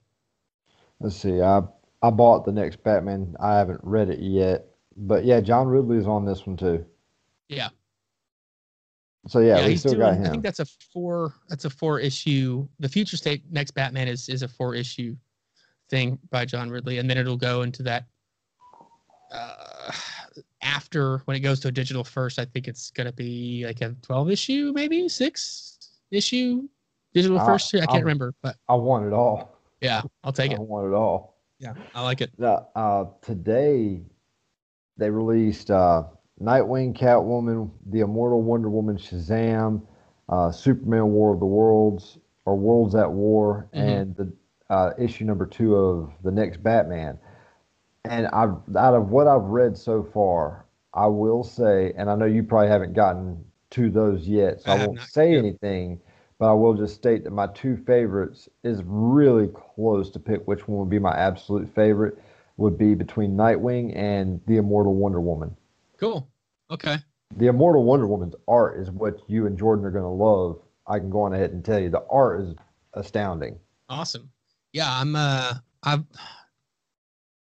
I've got a lot to read tomorrow, actually, uh, to catch up on. Um, but I did finish uh, DCeased Dead Planet Seven. Like, I guess that's the finale. I don't Dude, seem like it's the finale, but it also seemed like the end. It wasn't like the end. It was just kind of like credits page. So I don't know. I don't know if they were trying to like leave it to where it's like, well, we could have more DCeased later. But um, yeah, it was really good, man. Tom Taylor's the, the whole DCeased thing is I think is really good. it was game Um, changing for sure. Yeah, it's very very good. Um, and I won't I won't give anything away about what led to this, but I will say that I will say one line, and it was very, very well written by Tom Taylor, and it was very, very John Constantine. and it was when a certain character says, "Get out, little magician," and it's just like, nah. Yeah, yeah. I cracked yeah. up so Yeah. fucking hard with that. Yeah. Being a Constantine fan, I'm like, oh yeah, that's Constantine right there. Yeah. Mm. No, the way that his sort of character arc in that story is really cool. Um, just because of all of the, you know, the, again, I'm trying not to be too spoilery, but all of the sort of power that he kind of has to achieve, uh, acquire to do what he does uh, is, is, is pretty awesome. Well, Uh, I know that I mentioned it in the group chat that uh, Crumbs has already said that he'd be happy to come on, but I do at, at one point want to blast through, like just give a basic rundown of the everything DC's from DC's all the way up until Dead Planet. Yeah. And you know, I'd like for you to come on, and possibly we can get Jordan on too, because I know Jordan's been digging the shit out of it too. Yeah, he has. Um, man, I'd have to like. I, I think the only, I think actually, Dead Planet is the only w- one that I haven't been buying physical copies of because I was like, I'm just gonna buy the trade of this. Um, A trade will be out in like two months. yeah, and so, but I have the rest, so I could do a kind of a quick refresh on that. But yeah, it'd be awesome. I'm sure Jordan would like to do it too. Uh, but he, I think the last time I talked to him, he still had not read Hope at World's End. But like, Crohn's hadn't read any of those. He said. really, that one's think. really good. I like that a lot. And like, that was digital. I don't even know if they've ever come out in print yet. I don't even know if it's like digital first or if it's just only digital. But like, um, I, imagine think it, it Tom will Taylor released said he's gonna trade that one. Yeah, it it makes sense. I mean, I could see them doing like a, I don't know, absolute edition or like just like an omnibus or whatever, but um, just called DCeased and it's the whole fucking story. But uh, yeah, I mean, it's all been good. There hasn't been really any of it that I'm like, nah, no good. Like, yeah, it's a, it's awesome. The so I'd be down thing- to go through it. The only thing that has had me do questioning is how the fuck it was rated teen. Right. It's it's definitely like I guess I guess because they bleep out the language, but that's pretty standard. But like, it's just so bloody. Dude, it's fucking dude. Yeah. Vandal Savage gets ripped in half in this uh, Unkillables, Yeah, and I they mean, show it. yeah. I remember him saying something too on Twitter, like, like he was like, I, I can't. It was like one of those things, like teasing an upcoming issue or something. He's like, I can't believe what DC just let me do, like, or something like that. like, but they let me do it, and I turned in the script. So, uh, so I was like, well, damn, that's awesome. But yeah, DC is awesome. It'd be fun to talk about again. and Joey mentioned that T- Tom Taylor's pretty much the uh, George R. R. Martin of DC Comics. I mean, yeah, like he. I mean, I I've liked pretty much everything I've read by him, DC or otherwise, and he's just a solid writer. Um, he's doing. Didn't he announce he's doing a Batman? He's doing Batman: The Dark Knight coming out in uh, April, Yeah. and everyone's just like, "Well, why the fuck are you doing another Batman story?" I'm like, I don't give a fuck who it is. Tom Taylor's on Yeah. the title. Give me the fucking book. Yeah, for sure. Like, uh, I mean, God, I wish Tom Taylor. uh, That one of those things too is I was like, this is gonna be awesome. I would love to see him on something though, like the Flash, you know, too. Oh, God. Like I can't, you know, hopefully he can like kind of move into that or like do, I don't know, Justice League book or something like that. Um, just like there's some books that like should be a lot better than they are, and like somebody like Tom Taylor, I think could get that sort of balance. But at the same time, like give me a Green Arrow and Black Canary, or or Green Canary book, you know, with Hey, her right? with, the, with the Green Lantern ring. I'd take that. I love the way he writes them. So uh, that would be awesome. But yeah, he's dude. I mean, he's just solid. He's just anytime he has a, an issue come out, like that's usually the first one I'm going to read because I'm like, let's just start it off right. And That was exactly how it was today. That was exactly how it was today. I bought I bought the books on digital, and I was like, okay, DCeased number seven is the first read. Then I went into uh, Batman Cat, Bat, yeah, Batman Catwoman, and then I started my Future State. I got the the mini series out of the way before I started on the actual Future State because Yeah. when uh, when you buy them digitally on Comixology, they don't categorize. You know how Comixology categorizes everything based on the the title of the book. Well, all the Future State titles are under Future State. Like there's Okay. no the next Batman folder or you know there's none of that. It's all under Future State. So I was like, I'll go to that. Let me finish these two first, which I'm enjoying. I don't care what anybody says. I'm enjoying Tom King's little mini series for Batman Catwoman personally. I like the uh, first one. I, the haven't read the second one yet. coming in, Do I? the Phantasm finally making a comic book like decent debut. Yeah, that'll be cool to see how that sort of like ties in. I, I got still we have the review copy. I haven't read that one yet though. Okay. Um, but yeah, I like the first one. Like a lot of people are complaining about the, you know, the time, which I get. I mean, I get it. It's like it does bounce a lot back and forth, but I, like it reminded me of like that uh, Batman annual number two that he wrote, like kind of early on in his rebirth run, which didn't. It took a couple of arcs, but it, I just started hating it uh, so much uh, through to the end, actually. But there were some one shot things that he did in there that I was like, this is where he shines. It's like Batman Annual 2 is in one of the best comic books I've ever written, I read. And like it's it's so good. Um and it kind of reminded me of that, you know. It had that sort of feeling to it, or at least it doesn't have the same feeling, but it, it's like that you're dealing with that sort of story that he kind of is setting up there. Um and so that's where I was like, I'm fine with the bouncing back between the timelines and whatnot, because it's like you sort of do that. This does it more. So I'm excited to get more into that, you know, into that story. So And you know, uh, uh, I mean, as far as people bitching about you know the fact that Tom Taylor is taking on a Batman story instead of a, a minor character, uh-huh. I mean, technically, we're still we've got we're one book away from finishing um, Hellblazer, which a lot of people wouldn't consider. Well, comic book readers wouldn't consider it to be a minor character, considering how long and how old you know John Constantine has been around. But to the new and up upcomers that only know like the Justice League stories, John Constantine's pretty new to them. mm-hmm. And the fact that we got Tom Taylor to actually write this, which I've enjoyed both issues that came out so far, and I've still got to get you guys. I, Crumb Crumbs is doing where me and him are going to talk on his show about you know going through the Vertigo series one volume at a time. Yeah, Ooh, twen- yeah, 24 it out for you. 24 episodes of that.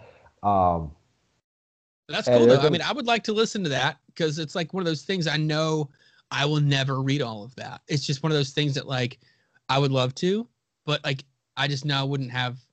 I'm just not going to ever really make the time because there's. I don't even. First of all, I don't own them all. I own the first one, and like, but like a show like that that would cover each volume. Like that's where I would be like, fuck yeah, we binge this because I'm getting it and I'm getting like like sort of review qualities of it as well.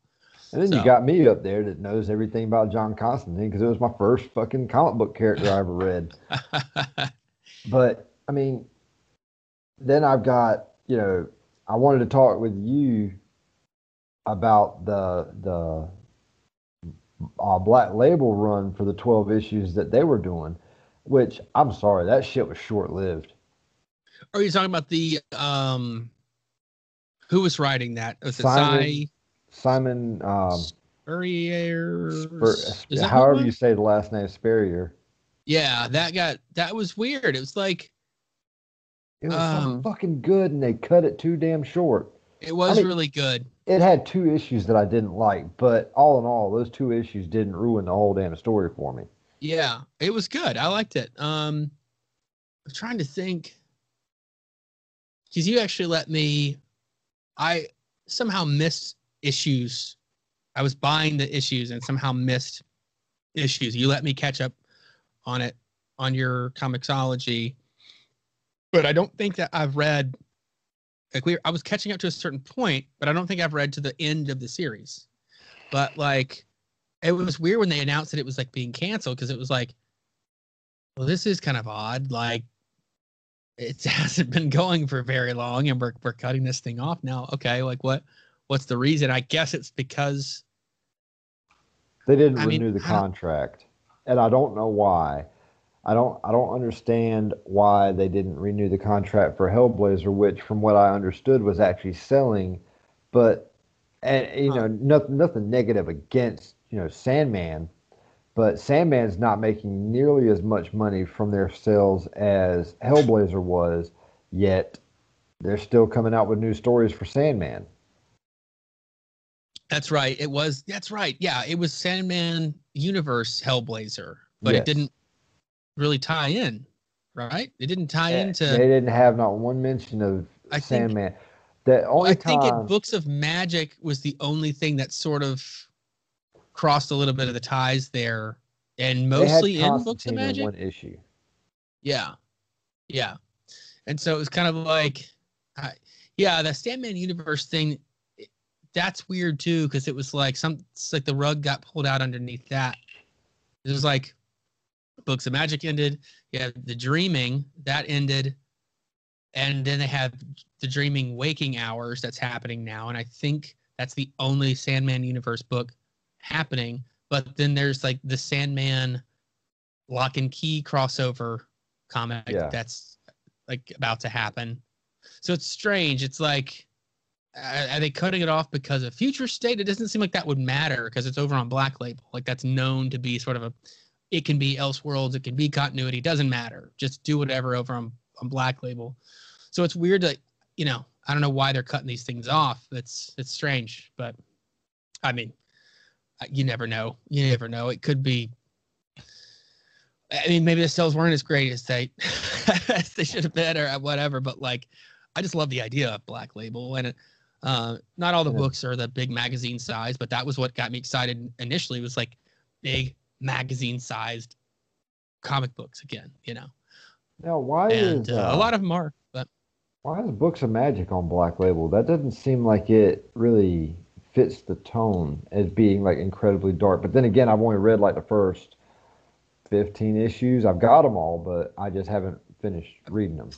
It's probably just because it was part of the Sandman series, the Sandman universe launch or whatever. Oh, It- okay. that, that was just a Black Label initiative through Sandman, whatever. So I guess e- everything was on there. So there was also the um, House of Whispers that like I was kind of excited about because it would set like in like down in the bayou in Louisiana, but like I just could not follow the story. It was just all it was very convoluted and I could not really make out I couldn't understand what was going on half the time and I just kind of gave up.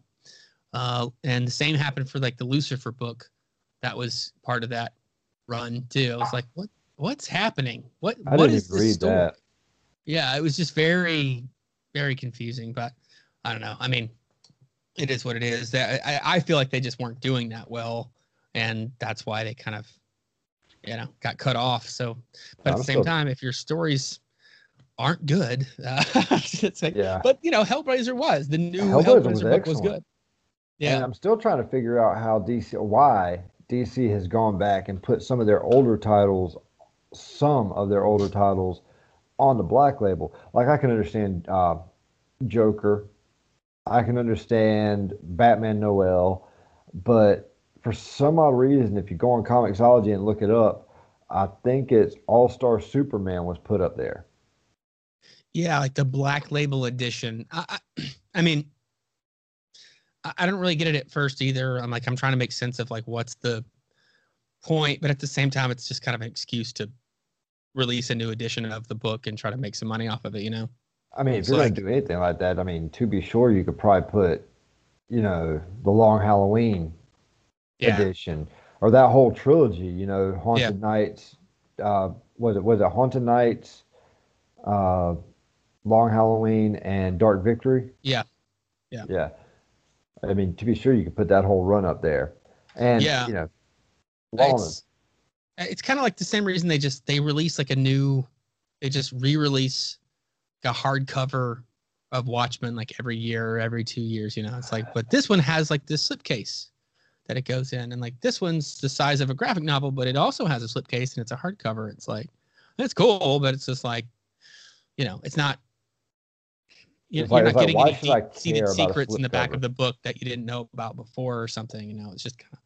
I mean, I get it. They're trying to make their money, but that's I, that's the reason I think that they're releasing. It's like re- re-release it as the Black Label edition, and that, you know sometimes they'll put like you know here's some never before seen sketches in the back of like Oh, early that could be concept art and stuff like that. Like I can get that for like the collector's mindset. I don't buy a book because of that ever, but I can see you know people being interested in it. Yeah. Well, some people do. I mean, look at you know like Balga.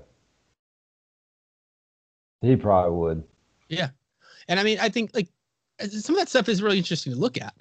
But like again, I, I'm not buying a new version of the book because of that. But then again, like if if somebody's super interested in art and sort of the process, you know, like that could be a selling point, you know, of like wanting to sort of see that, especially if like for an artist or something. But uh, yeah, not. I mean, it's cool to see when I have the book if I don't already own it. But like, yeah, again, that ain't selling the book for me. But again, DC's got to make their money, so no. it is what it is. but yeah, some of the books, I'm like Black Label, seems like it's made for mature stuff. But so you- All Star, what was it? All Star Superman that you yeah, said All was- Star All Star. Superman. Did you by any chance pick up any of the books that looked like they would have been aimed more for for kids at all, and read them? Um, yes, Because there's one in particular that if you haven't read it, I want to recommend it, especially to anybody who listens to this show. That I have all three of these. Superman, uh, smashes the Klan. that's the one. Gene That is the one. Yeah, this is a three-part like kind of mini graphic novel thing. Yeah, I got these because I I was like, uh, the art first of all. Again, what does it have? What I, I was just saying earlier. My favorite like Superman design is the Fleischer with like the black, the Yep. red and the black and gold. Like I love that the old school thing. Um, and yeah, there's like the classic um, like radio play. That was the original like Superman smashes the Klan, and that's kind of based on that. So And, Uh, and yeah. you know, Gene Gene Luen Yang. Yep. Yeah, I mean, dude, like I read it. I actually, I think I've read that twice now since I bought it, and it's it's one. If you're uh, a parent and your kids are, I'd probably at least say at least four or five years old to start. It's a good book to sit down and you know read to them yeah, you know, because it it's just so so good. Yeah, so, it is so, good. So There was- good. there was one that was the other one that I got. Um, was let's see if I can find it. But anyway, it's the spiral, uh, the secret, secret spiral of the swamp thing. It's like printed to sort of look like it's on like a spiral notebook. So it's like this kid. It's it's it's like Swamp Thing, but it's not. It's not the same story. He's just a kid that like has, um, it's like those sort of things start showing up on his body or something. But it's basically set up to look like his kind of like journal. So you have like a lot of drawings and stuff in it, but it's almost it's written out to look like he's writing in a journal kind of thing, which I thought was kind of cool. But it's the same sort of idea as like the young adult. Uh, that Superman, it's the same same size book and everything. Uh, but I got that because I thought it was kind of a cool take on on like a Swamp Thing story, but being a kid in school, and uh, the the approach to the art I thought was cool as opposed to just being a comic book. It's it's like looks hand drawn by a kid kind of. Uh, so I mean, a little bit better than that, obviously, because it's done by like a like a big artist. But like, um, yeah, it's a cool concept for sure, and it's it's you know obviously kid friendly. So Yeah. Yeah, I know. I know that uh, one of these days I'm gonna sit down and let my kids read it with me. Um, because I, I I really enjoyed it. It was it taught a good lesson. So Yeah. I mean, and you know, I know that one of your other big things that you do is horror. yeah, Uh, and before we started, first off, have you have you watched anything horror lately? Like anything decent? Heard of anything besides PG? Let Which I'm still gonna watch. Watch what? What? What was it? I'm still gonna watch PG. I think that's what it was called. What was it? P. PG. Wasn't that one? Wasn't that the name of it? The trailer you sent us a while back about the alien that ended up being controlled by kids that like hated the fact that it was being controlled by the kids. Oh, it's not really ringing a bell, but maybe You I could sent totally. us the trailer like right Did I? before we did the Christmas party. I'll have to go back and look. It's uh, God damn a lot's I mean, I- happened since then. So yeah, it's been Yeah. it was a hell of an Uh, last year. I'm trying to think. I haven't. I probably haven't watched. Well, okay. Here's a new development. Actually, um, my kid. Okay, so I've talked about it ad nauseum before on different things that we've talked about, different episodes and shows and stuff about how much I love the Universal mon- monster movies, and um, I was like, my son is never gonna sit through this and like watch it but he's kind of all over the place. So I'm cleaning the kitchen. I'm going to watch it. And so I put on the creature from the Black Lagoon. And for some reason, my four year old son was just glued, like sat on the couch and just watched it. And like, I was like, you know, I don't want him to like get scared of the creature, even though to me, it's like, I get it. And it's like dated and stuff, even though I think it looks awesome. Like, he's he's seen enough monsters in like cartoons and books and stuff like that to where he shouldn't be affected but kn- sometimes he's weird about stuff like that so i just start like anytime like you'd see the hand of the creature the creature would show up i tried to sort of like lighten it uh, for him by like doing some stupid vincent price like it's the creature from the black which immediately like started to just die and he thought I was funny and so like it just immediately turned just dumber and dumber to where it was just like the creature from the black it was just like and he started doing it. So like he like loves that movie now and has probably watched it a hundred times over the Oh, past two weeks uh and so I but I finally like I put on Frankenstein he thought that was cool too we watched Bride of Frankenstein today and um and so that's been cool. So he's got this new obsession with like Creature from the Black Lagoon. And uh like so he started coming up here in in this the Bat Cave, whatever. And like I have a shelf where like the Universal monster movies, like toys and stuff are like the old Burger King toys and whatnot. And he loves just like playing with those. And like so he's developing this same obsession that I has developed as a kid in the same sort of progression with some of these horror characters. So I actually have been watching horror stuff, but it's been throwback. Um, so I haven't watched anything new per se, but um, yeah. So I, it's been cool, kind of diving back into those and like I don't know, making them fun for my kid. You know, as opposed to like him seeing That's you know, a- awesome. a dude. monster and being terrified of it. It's been like a fun thing to do. Um, and now he runs around going, the creature! and it just it's turned into just gibberish at this point. He's not even saying words. Like, the blue lagoon or whatever. Yeah, we finally Um, we finally let our oldest son, he's ten years old, uh, we let him watch The Conjuring. That was Yeah. what he wanted to watch. He took it like a boss. Like he's Nice. actually watched it a couple of times now. It, he's he's enjoying it. That's cool. Uh, need to let him watch. I think I don't know. I, I don't know. We might have let him watch The Conjuring two around Christmas time because we figured, you know, it takes place around Christmas. It's a Christmas movie. Uh, yeah. So, yeah, he's he's been watching his horror, but that uh, first off, before I go to my next topic, is like uh, the next movie I'm going to mention. It was PG Psycho Goreman. Does that ring any bells? That's yes. Yes. That's the like, yeah, okay. I remember that one now. You remember was like- Psycho Goreman? Yeah, yeah. Um because it just looks ridiculous. Um I forgot about that movie, man. It's I need to go watch that again when we're done because that was uh it's incredible. Wait, is it Um, out? I don't know. I haven't like I haven't uh touched base with that again, honestly. I fucking need to watch that shit if, if it's Oh. out. But my speaking of my son, he's big into video games, and he one of his favorite games he talks about all the time is Five Nights at Freddy's. Are you familiar with that game?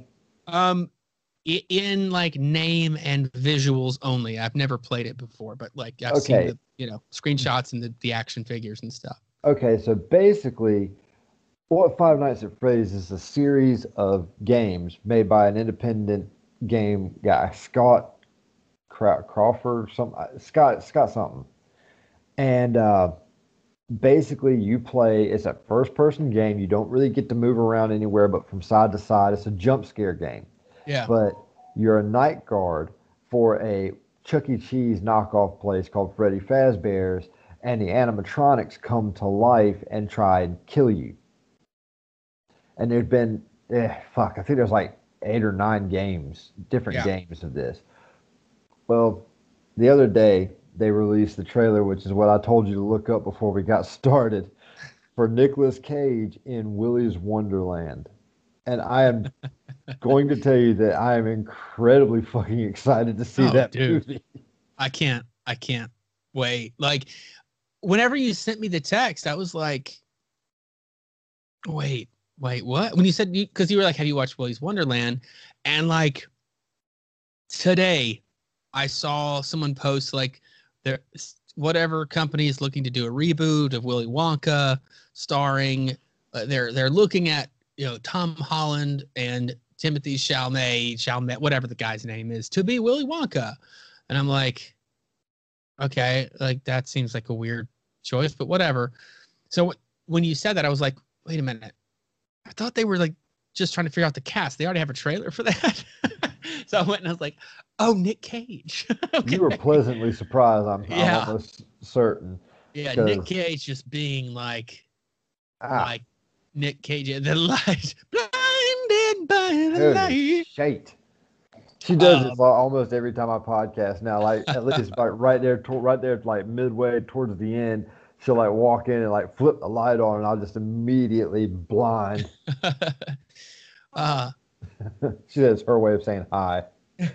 hello um that's no but yeah the uh it's like where like mandy with nick cage was like nick cagey it was like also very serious and like it was it took itself you know seriously even though it went like bloody nick cagey burying his face in a pile of cocaine and like all that stuff. It was over the top obviously but it wasn't like a comedy. This is like the comedy version of that it looks like where it's just like all right we're gonna have nick cage and he probably will smash his face into a pile of cocaine at some point but it's gonna be a funny version of that and i'm like i say funny but like you know dark comedy whatever um yeah i can't wait for that Dude, movie I- to come. i'm so excited I'm pretty sure we could probably already mark you on, but I've already got uh, I've already got it planned that because it's going straight to fucking uh, stream. I yeah have no I idea saw that. Yeah, I don't know. Yeah, I couldn't figure that out. It was like on demand or, or yeah, whatever. Yeah, streaming. So I'm No gonna watch it, and our good buddy uh, Joe Gennaro is also going to watch Nice. it, and me Awesome. and him are going to review it. And you're more than welcome to join us with that one too, because uh, yeah, God damn, that's going to be fucking good. Is there a release date for that yet? Uh, February actually. Uh, Okay, so we're coming up on it pretty quick. Um, Willy's Wonderland. Yeah, February twelfth. It doesn't say where it's going to be, what it's going to be released on. It just says on demand. The budget for it is only five million, Nice. but like Four so million of which went to Nick Cage. But it was, it was so crazy like watching that trailer and like he's just sitting there mopping the floor. You see that ostrich thing like start to creep up behind him, and he turns around, and just stares at it for a minute. It's not moving. Then all of a sudden, it's like fucking freaks out on him, and he just immediately snaps the broomstick and just starts wailing on it. Yeah. like, how are you so fucking chill about this shit, dude?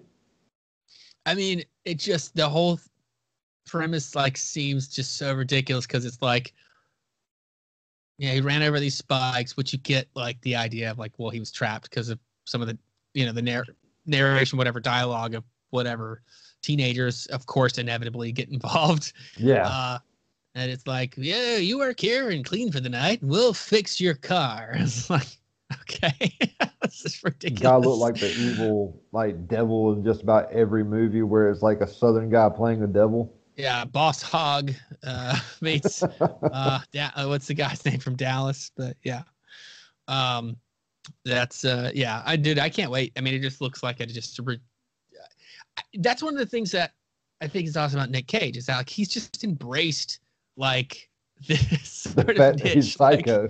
of just being Nick Cage, and it's just like now we're just gonna make movies based on that. Like, how crazy can I act, and how insane can the movie be? Uh, Just imagine. so- What's my what's my motivation? You're Nick Cage. Got it. Okay, perfect. All right. So we'll just stage whatever around that. Uh, what we got? Animatronics? Cool. Ping pong machines? Great. Let's do it. I'm Right. looking forward to it either Yeah. way. I can't wait, man. That's gonna be awesome. Um, I don't like I, as far as other horror that's coming out. I don't know. Like I'm kind of out of the loop on that as far as the movies go. I, I don't I know heard what's, of a couple. Uh, I know that we're supposed to be getting at some point this like coming up the first trailer for The Conjuring uh three. The devil made me do it. I think that's the title Yeah, I, th- I think that's what it's called. That's right. Yeah. And there's the the Saw, like sort of spin-off Spiral with Chris Rock yeah, and Samuel L. Jackson. Spiral. That's supposed to be. I mean, obviously that got delayed clearly, but like that's one I was very interested in because I mean the cast alone, I was like, whoa, okay, what the this is like such a strange like sort of re and I don't know energizing of this franchise because there hasn't been a star in these movies since well i mean barely i you know the entire time but No. yeah i mean obviously Cary Elwes is like you know but he was way past his prime in that like you know princess bride and liar and all that stuff but like so he kind of like came out of nowhere for that. So again so then to have this sort of re invigorating of the franchise with like huge actors is like whoa okay. All right i'm interested. We're also supposed to be getting Halloween Kills this year. oh that's right. Yeah yeah yeah yeah. Uh, Candyman, which we were supposed to get last year, but it got pushed. And now with the success of Wonder Woman 84, I'm almost pretty sure that people are going to jump on the streaming service bandwagon. yeah Uh, the Conjuring, The Devil Made Me Do It. Uh, it says A Quiet Place too, but if I'm not mistaken, that's already out. Or was it just re- announced? um It might have just been announced. I saw the trailer. The trailer for it played before Birds of Prey, which is February, almost a year ago now, February of 2020. Um, so that makes me think that they might not have been finished with it at the time, or maybe they're holding it back like a lot of movies, you know, because of like they're just trying to see what the theater market's going to do. But um, yeah, I don't think it was released because I, you know, I I- I could be wrong on that, but I never I really never saw anything else about one. it. You didn't I- watch the first one? I watched the first. I tried to watch it, and I wa- and you, you know you know we've talked about it before. I have my rules of horror, and one of the things I don't do is child death. And literally, the first thing that happens in the movie is the boy playing with the damn uh, rocket ship, making all the noise. And as the dad's running, the boy just gets. Yeah, yeah. So I'm just like, ah, no, I'm good. yeah, I'm, I'm done. Don't care. Not yeah. anymore. It it was it was. it's a really good movie. That's like the. Yeah, that's the very sort of that's the setup, kind of moving forward. But I mean, that's pretty much it. I think, as far as like the child death goes, because obviously after that you're going to be a little bit more uh, on your toes. But like, it's good. I mean, it's just one of those movies that's just like tense, uh, because of the the nature of the way they wrap the story around having to everyone be quiet. Um, I, I thought that was really good. So I was curious. I did see again the trailer for the second one. I thought looked really cool. Um, and I was like, why are we going to make a follow up to that? But then when I saw the trailer, I was like, okay, actually, this looks pretty awesome. Like this is kind of a cool twist on I not necessarily I- even twist, but it I just seem to remember cool. watching the trailer, so I might need to. I might check it back out, but I, I fucking might have skipped that very intro. It's kind of like going back and watching John Wick. I haven't watched any of the John Wick movies. I always get told I Oh. need to watch it, but I haven't watched any of them. Ugh, prepare yourself. Uh, they've also got a Wrong Turn remake. Really? I really don't know how I feel about that just because Wrong Turn has always sucked to me, anyways. I mean, it was basically a mutated deliverance. Like, it's weird. It's a weird movie to remake. Like, I, I mean, I think it was like a like a cult classic in like a straight to DVD sort of way, right? The the, the rest of them. The first one was in theaters because I remember that was where I saw it. I was I was fuck. I was still in high school when I watched that shit in theaters. Yeah, yeah. So I, I didn't see it in theaters. I saw it like after it hit like, you know, DVD or something. But like I remember watching it and just being like, this is the cheesy, but like, uh, and then it kept just getting sequel after sequel after sequel that I would see in Best Buy on seven. the shelf. I'm like, what the fuck is going on with this series? How can just anyone make a movie and just have it be a Best Buy? I guess so. have you seen Tremors? And then let's move move forward to 2021. And, uh, I've seen Tr- God, I've seen Tremors a long, long, long time ago. I don't remember much about They've it. got, like, Kevin fucking eight- Bacon's Sequels. here. Yeah, that's true. That even had a TV series. I had- Yes, it did. yeah. And it focused more on the the graboids that walked on the land. I didn't. I never watched it, but like, I remember like seeing the uh, the ads for the series and being like, this doesn't seem like anything I want to get involved with. I'm okay. No, you, you you did not miss much. Yeah. I mean, if you if you like like super cheesy, then yeah, I'd recommend watching the movies, but don't watch the TV show. It's not worth it. Well, I would imagine not, because it's like it's one of those things with horror. It's like, and I don't know. Again, I, I don't remember anything about Tremors, but like I don't know how gory it would have gotten. But like you know for a fact when it goes to TV, unless it's on like HBO or something, it's not gonna be like it, it's not gonna be anything like sort of keeping you uh, on the edge of your seat when it comes to a property like that. You know, You're not like on your edge of your seat was like PG. gore. Was it? The first Tremors was like PG or PG thirteen. Huh. Okay. I, I remember I enjoyed it. That, that- those movies always tripped me out, especially the first one, Kevin Bacon, because Kevin Bacon back in the late '80s, early '90s was fucking hysterical. Yeah. I mean, yeah. I mean, for Christ's sake, he was in the very first, uh, which was in the '70s, I believe. He was in the very first uh, Friday the Thirteenth. So Yeah. He gets the uh what is he? It's like a camp counselor. spike driven through Oh, his neck. yeah, yeah, yeah. I don't even know what it was. It was some kind of a, want to say it was spiky an pointed arrow. or maybe that maybe that's what it was. Okay, yeah, yeah. All right. Yeah. but, And I think the only other one that I could think of that's coming out this year, as far as horror goes, besides those, is uh, not really a horror, but it's definitely under monster movie. I kind of, I'm actually really excited for King Kong versus Godzilla yeah. Yeah, me too. Um because I Skull Island was the shit. I still need to watch that. Um, I liked the first Godzilla movie that, like, you know, of this era of it, um, uh, for the most part, and tried what like I tried watching King of Monsters. It's just like I don't know. It was just really weird to me. There's just a lot of really weird melodrama that I was like, I feel like I'm watching two different movies being smashed together here. That like, but not in like a, I don't know. I should probably try to watch it again, like in one sitting. But like, I just could good. not latch on to it. Um, and I was like excited because like, oh, we have a bunch of monsters, and like I like most of the actors and stuff involved. It just played really weird for some reason. But um, I am excited about uh, Godzilla versus King Kong. I just need to go back and watch Kong Skull Skull Island. That's It's on HBO Max. Oh shit. Okay, yeah, I need to watch that then. Yeah, Oh, 'cause it was so fucking good. I mean, John C. Reilly's in it, man. That shit Yeah. should tell you right there. And it's not even the goofy John C. Reilly. I mean, he has goofy remarks that he makes, but all in all, he, he was pretty fucking killer with it. Yeah, yeah, And you know, it's I, I don't know. I'm glad that they're bringing back the monster movie. I mean, with the exception of the one that I still refuse to watch, Tom Cruise's The Mummy. I, I have no desire to watch that at all. Uh, like I watched it, um, like after like all of the everything kind of went down with it, and it did terribly in theaters, and like it was just getting destroyed. After that, like I went in with no expectations, and like I don't know. I didn't like hate it.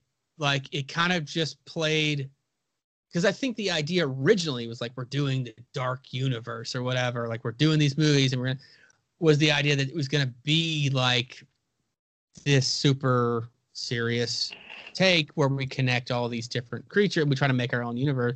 But it like it really just kind of played more like the Brendan Fraser movies. And I was Yeah. fine with that. Like there was some unexpectedly like funny, like, like good like humorous parts. It didn't work as a horror movie by any stretch of the imagination, but neither really did the Mummy. You know, like the the Brendan Fraser sort of No, recap. not I mean, there were some horror elements when it comes to like the scarabs eating people and whatnot, but it wasn't like scary. It's more of an Indiana Jones kind of like adventure thing. And this is sort of the same way, at least to me, but it's modern day. Um, again, I'm not saying it's a great movie by any stretch of the imagination. I just, when I watched it, by the time I had actually sat down to watch it, I was like, I watched it with my wife and a couple of friends of ours, and we were like, I mean, I kind of enjoyed it. Like, it was okay. Like, it was not like this serious, super serious movie. It was just kind of an adventure that's just kind of like whatever. But like, there's some good, like Tom Cruise and like his buddy, who's like he's in stuff, and I can't remember his name. They have some like good chemistry. That's where some of like the the good sort of humor comes from, uh, which a lot of people don't want to hear that. It's kind of humor, but you know what I mean. Like it's like it actually some of it works and it's good, you know. But um, yeah, again, if, it's not a horror movie by any means, but I was like, this is not as bad as people thought. But if I had gone in on day one without the hype being taken out from under it, I would have been probably angry as well. Been like, this fucking sucks. Again, it had just been beaten into the ground as how horrible it was by the time I watched it. That I was like, I don't have any expectations in it. You know, It's funny how that works out sometimes. yeah, it's weird. I mean, if they were Uh, really gonna, if they were really gonna go to a darker route, then they would have started, fuck, like five, six years ago when they did uh, Benicio del Toro in The Wolfman. Yeah, That was a I fucking love- damn good movie. I love, dude, I love that movie, and like, none of my friends liked it, and like, I don't think it did really well. Uh, Fuck that. But, Me and my uh, wife saw that shit in theaters. That shit was too. so fucking good. I saw it twice in theaters, and then I bought it as soon as it came out on because I was just like the Wolfman was always like my favorite, uh, you know, Universal monster movie. And I was growing up for some reason. The Wolfman was the one. Wolfman's Um, got nards. and uh, and I actually, oddly enough, didn't see that movie until more recently in my life. But um, but yeah, Wolfman was always my favorite. So like going into this, I was like, oh shit, we're getting like an R-rated, like gory, like Wolfman movie, and uh, I thought it was awesome. Um, yeah, so it was just it was kind of weird, but wasn't it gonna be like? Was it Javier Bardem? Who was gonna play Dracula? Was he gonna play Dracula or the Wolf? Man, because I know like we we had Russell Crowe as Dr. Jekyll in the Mummy. Like he's in the Mummy. They're already setting up that character in the Tom Cruise Mummy movie, and you Okay. kind of see you start to see his sort of transformation a little bit in that. Like you see the shades of it kind of happening. As long as they um, don't do, I mean, when I when I say this, I mean no disrespect. I love the fucking movie, but as long as they don't do stupid CGI like they did with uh, League of Extraordinary Gentlemen. Oh, see, yeah, I never saw that one. Well, I mean, and now it's like that's dead, you know, they because Johnny Depp was going to be the Invisible Man, and now they've done the new version of that, which I haven't still haven't finished, but I liked. I think I I've seen the first half of it. Not, I liked what I was seeing so far. It's a good, like, tense, like thriller kind of thing. So, but I wish they would do that. That would be such a cool thing to like. I'd be a cool universe to sort of revamp, but you need to get like. You, you got to get the right filmmakers involved. You know, you can have all these stars attached to it, but like if the people telling the story and crafting the story, uh, you know, it's kind of like you need like the Guillermo del Toro's and those people involved in crafting something like that to make a badass like Universal monsters like connected universe, you know? Like but it would be awesome to see that. It's just you got to get those people and trust them and let them do it, you know. Yeah, Because like you the, you get some killer killer uh, writers and directors in there for that, and I'm like sure would got- love to do it. if you got Del Toro, I mean, don't get me wrong, I'm excited for J.J. Abrams' vision, but if Del Toro had taken on the the directing for Justice League Dark, dude. That would have been a fucking rap right there. That shit would have been gold. That would have been nuts, man. It would have been nuts. I mean, he would have killed like 20 kids, but you know. Yeah, yeah. I mean, it would have been probably pretty crazy, but like at the same time, I say that, and you know, Warner Brothers might have pulled the rug out from underneath him, you know, after he Yeah. shot the movie and been like, you know what, we're gonna get rid of all the good stuff, and we need you to shoot, go shoot some jokes. Can you go shoot some jokes and put those in? Well, I mean, with Uh, Justice League Dark, you got to have some jokes from Constantine at least. And Constantine is yeah. dead, man. Yeah, you're gonna have natural conversational situational humor for sure. Uh, but like just if you let Dor- Del Toro make it and make it look like a Del Toro movie, then you have a very unique comic book movie that no one else can make. You know what I mean? So it's kind of like let the dude make that movie. And I don't know what happened behind the scenes with that, but they've clearly been having struggles and they did say that J.J. Abrams was going to sort of develop that, but that doesn't always mean he's going to like direct. You know what I mean? Like he's developed a lot of things that he doesn't end up actually writing and directing. He's just sort of part of the crafting of it, you know, and piecing together the world of it. So I'd be curious to see kind of how that plays out, but I haven't heard anything about it since the announcement that he was going to be part of it. So who No, knows? but yeah, it seems like every time I open up social media, they're always posting that same clickbait ad talking about, oh, they have cast the new John Constantine. And then you go up there, it's like, but we're not saying who the hell it is.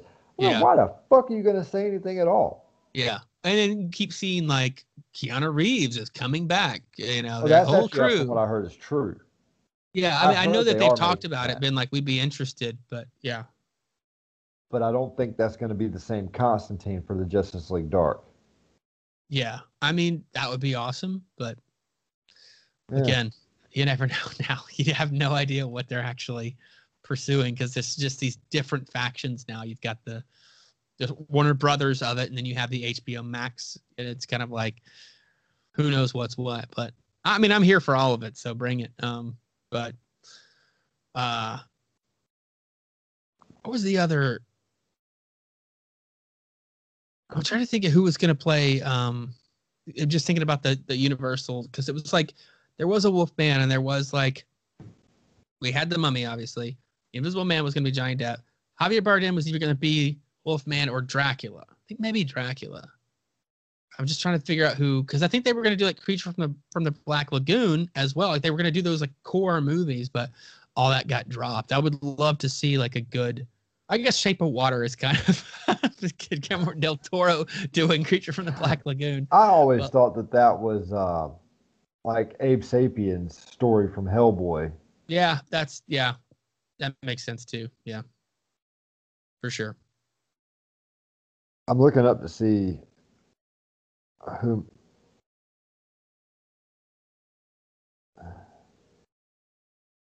It doesn't say.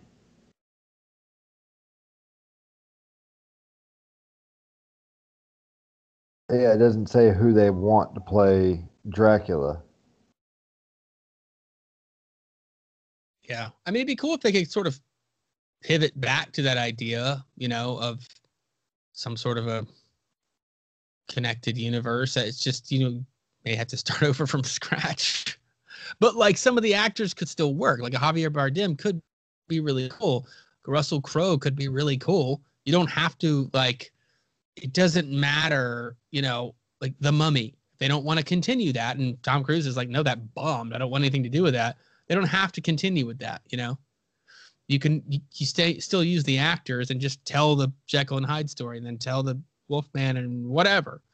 Um, I mean, because it wasn't the, the heroes. Well, except for uh, Dracula, which is obviously Van Helsing, but the heroes for these monster movies weren't the key focus. So if Tom Cruise doesn't want to do it because the movie bombed, as long as they can get the chick that played uh, played the mummy to come back, fuck them. Yeah.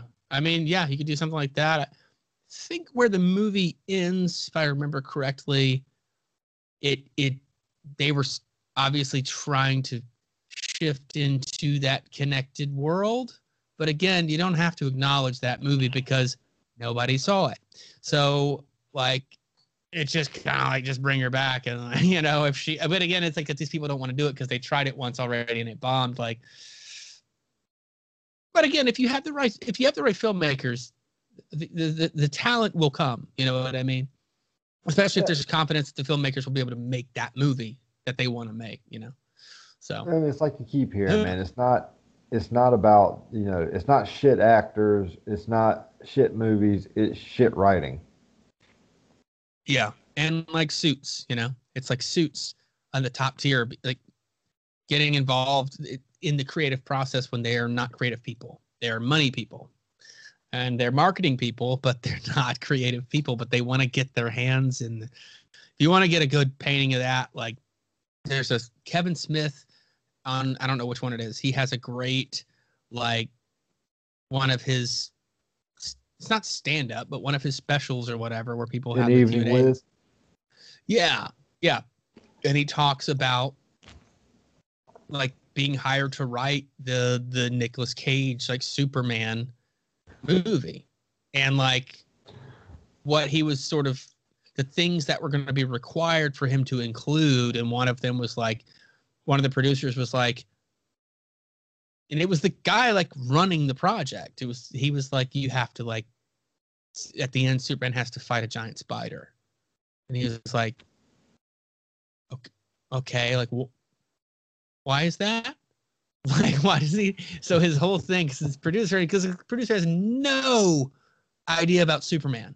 He has no clue about the comics. It's just he, for some reason, had a hard on for Superman fighting a giant spider, and that was his requirement. It's like he's got to fight a, a giant spider at the end. It's like going down whether you like I mean, it or not. That's gonna that's that's gonna take two seconds for Superman to cut that fucker in half.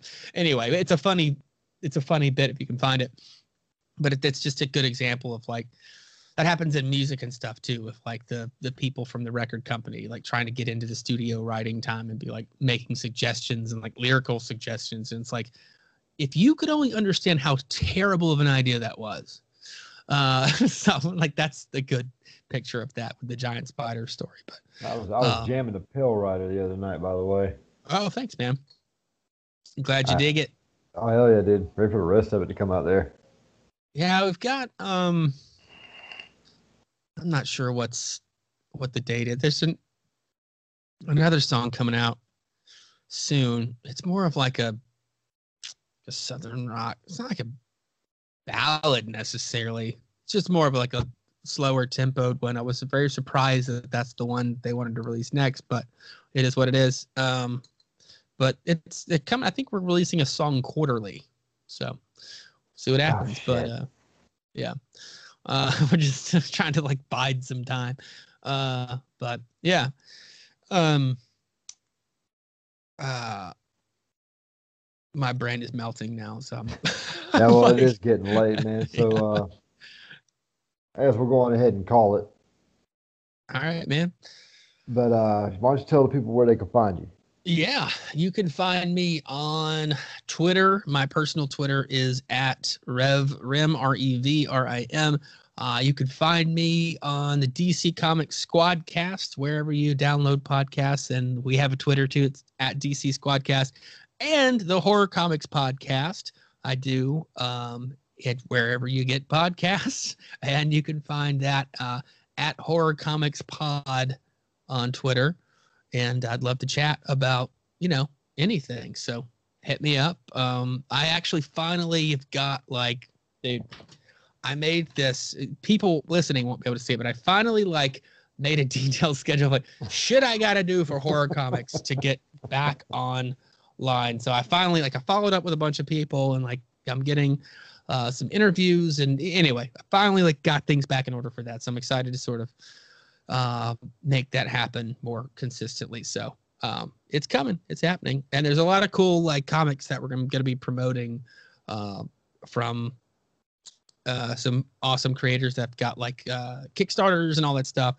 Um, so check that out, and then yeah, please go listen to the shows if you want. But that's yeah, that's it. That's my contact. Hey, you can find me on Twitter at GeekingTFOut and on Instagram at Legendary Geek Outs Podcast. And I can vouch for everything that Chris does, you know, from the, the horror comics all the way up to what him and Jordan do with DC Comics. They're the reason that I still do what I do. And yeah, it's been great. Uh, yeah, man. It's awesome. We have a we have an awesome like group. I mean, and like the uh, the TPG starting from that too is the most ridiculous thing, uh, in the best way. Like, uh, like uh, we were texting back and forth, like just following up on the the Twitter group message is just like I, it's too long of a it's it's too much of an inside thing i guess to try to even try to describe to people but it's just the most ridiculous insanity all over the place like shit talking but also like supporting each other. Yeah, the like, tpg it's incredible. is the, the tpg is myself chris and we got uh, joey and mike from grapes and capes and then we got crumbs from crumbs of gotham. And it's so funny because chris chris is busy so chris checks in from time to time, but most of the time it's me, Joey, and Crumbs just keeping the conversation going, and it's mostly just us giving Crumbs shit. That's pretty much and what it is. The, to the extent that it goes is what's also hilarious. Of like, to get oh, dude, the fact that Crumbs is such a good sport about it is, yeah. even. Better oh, he loves it. We, I mean, he he says it himself. He's an asshole, but well, I mean, you were saying you were even like, "Hey, you know what? I'm gonna be honest. I kind of feel bad. Like, I'm starting to feel bad for like, the shit we're getting." He's like, "Wait, why? I love it." like, oh, okay. All right, all right dude. Yeah, fair game. but all right, dude. I'm gonna, yeah. and I will see you guys next time. Yeah, thanks for having me on, man. No problem.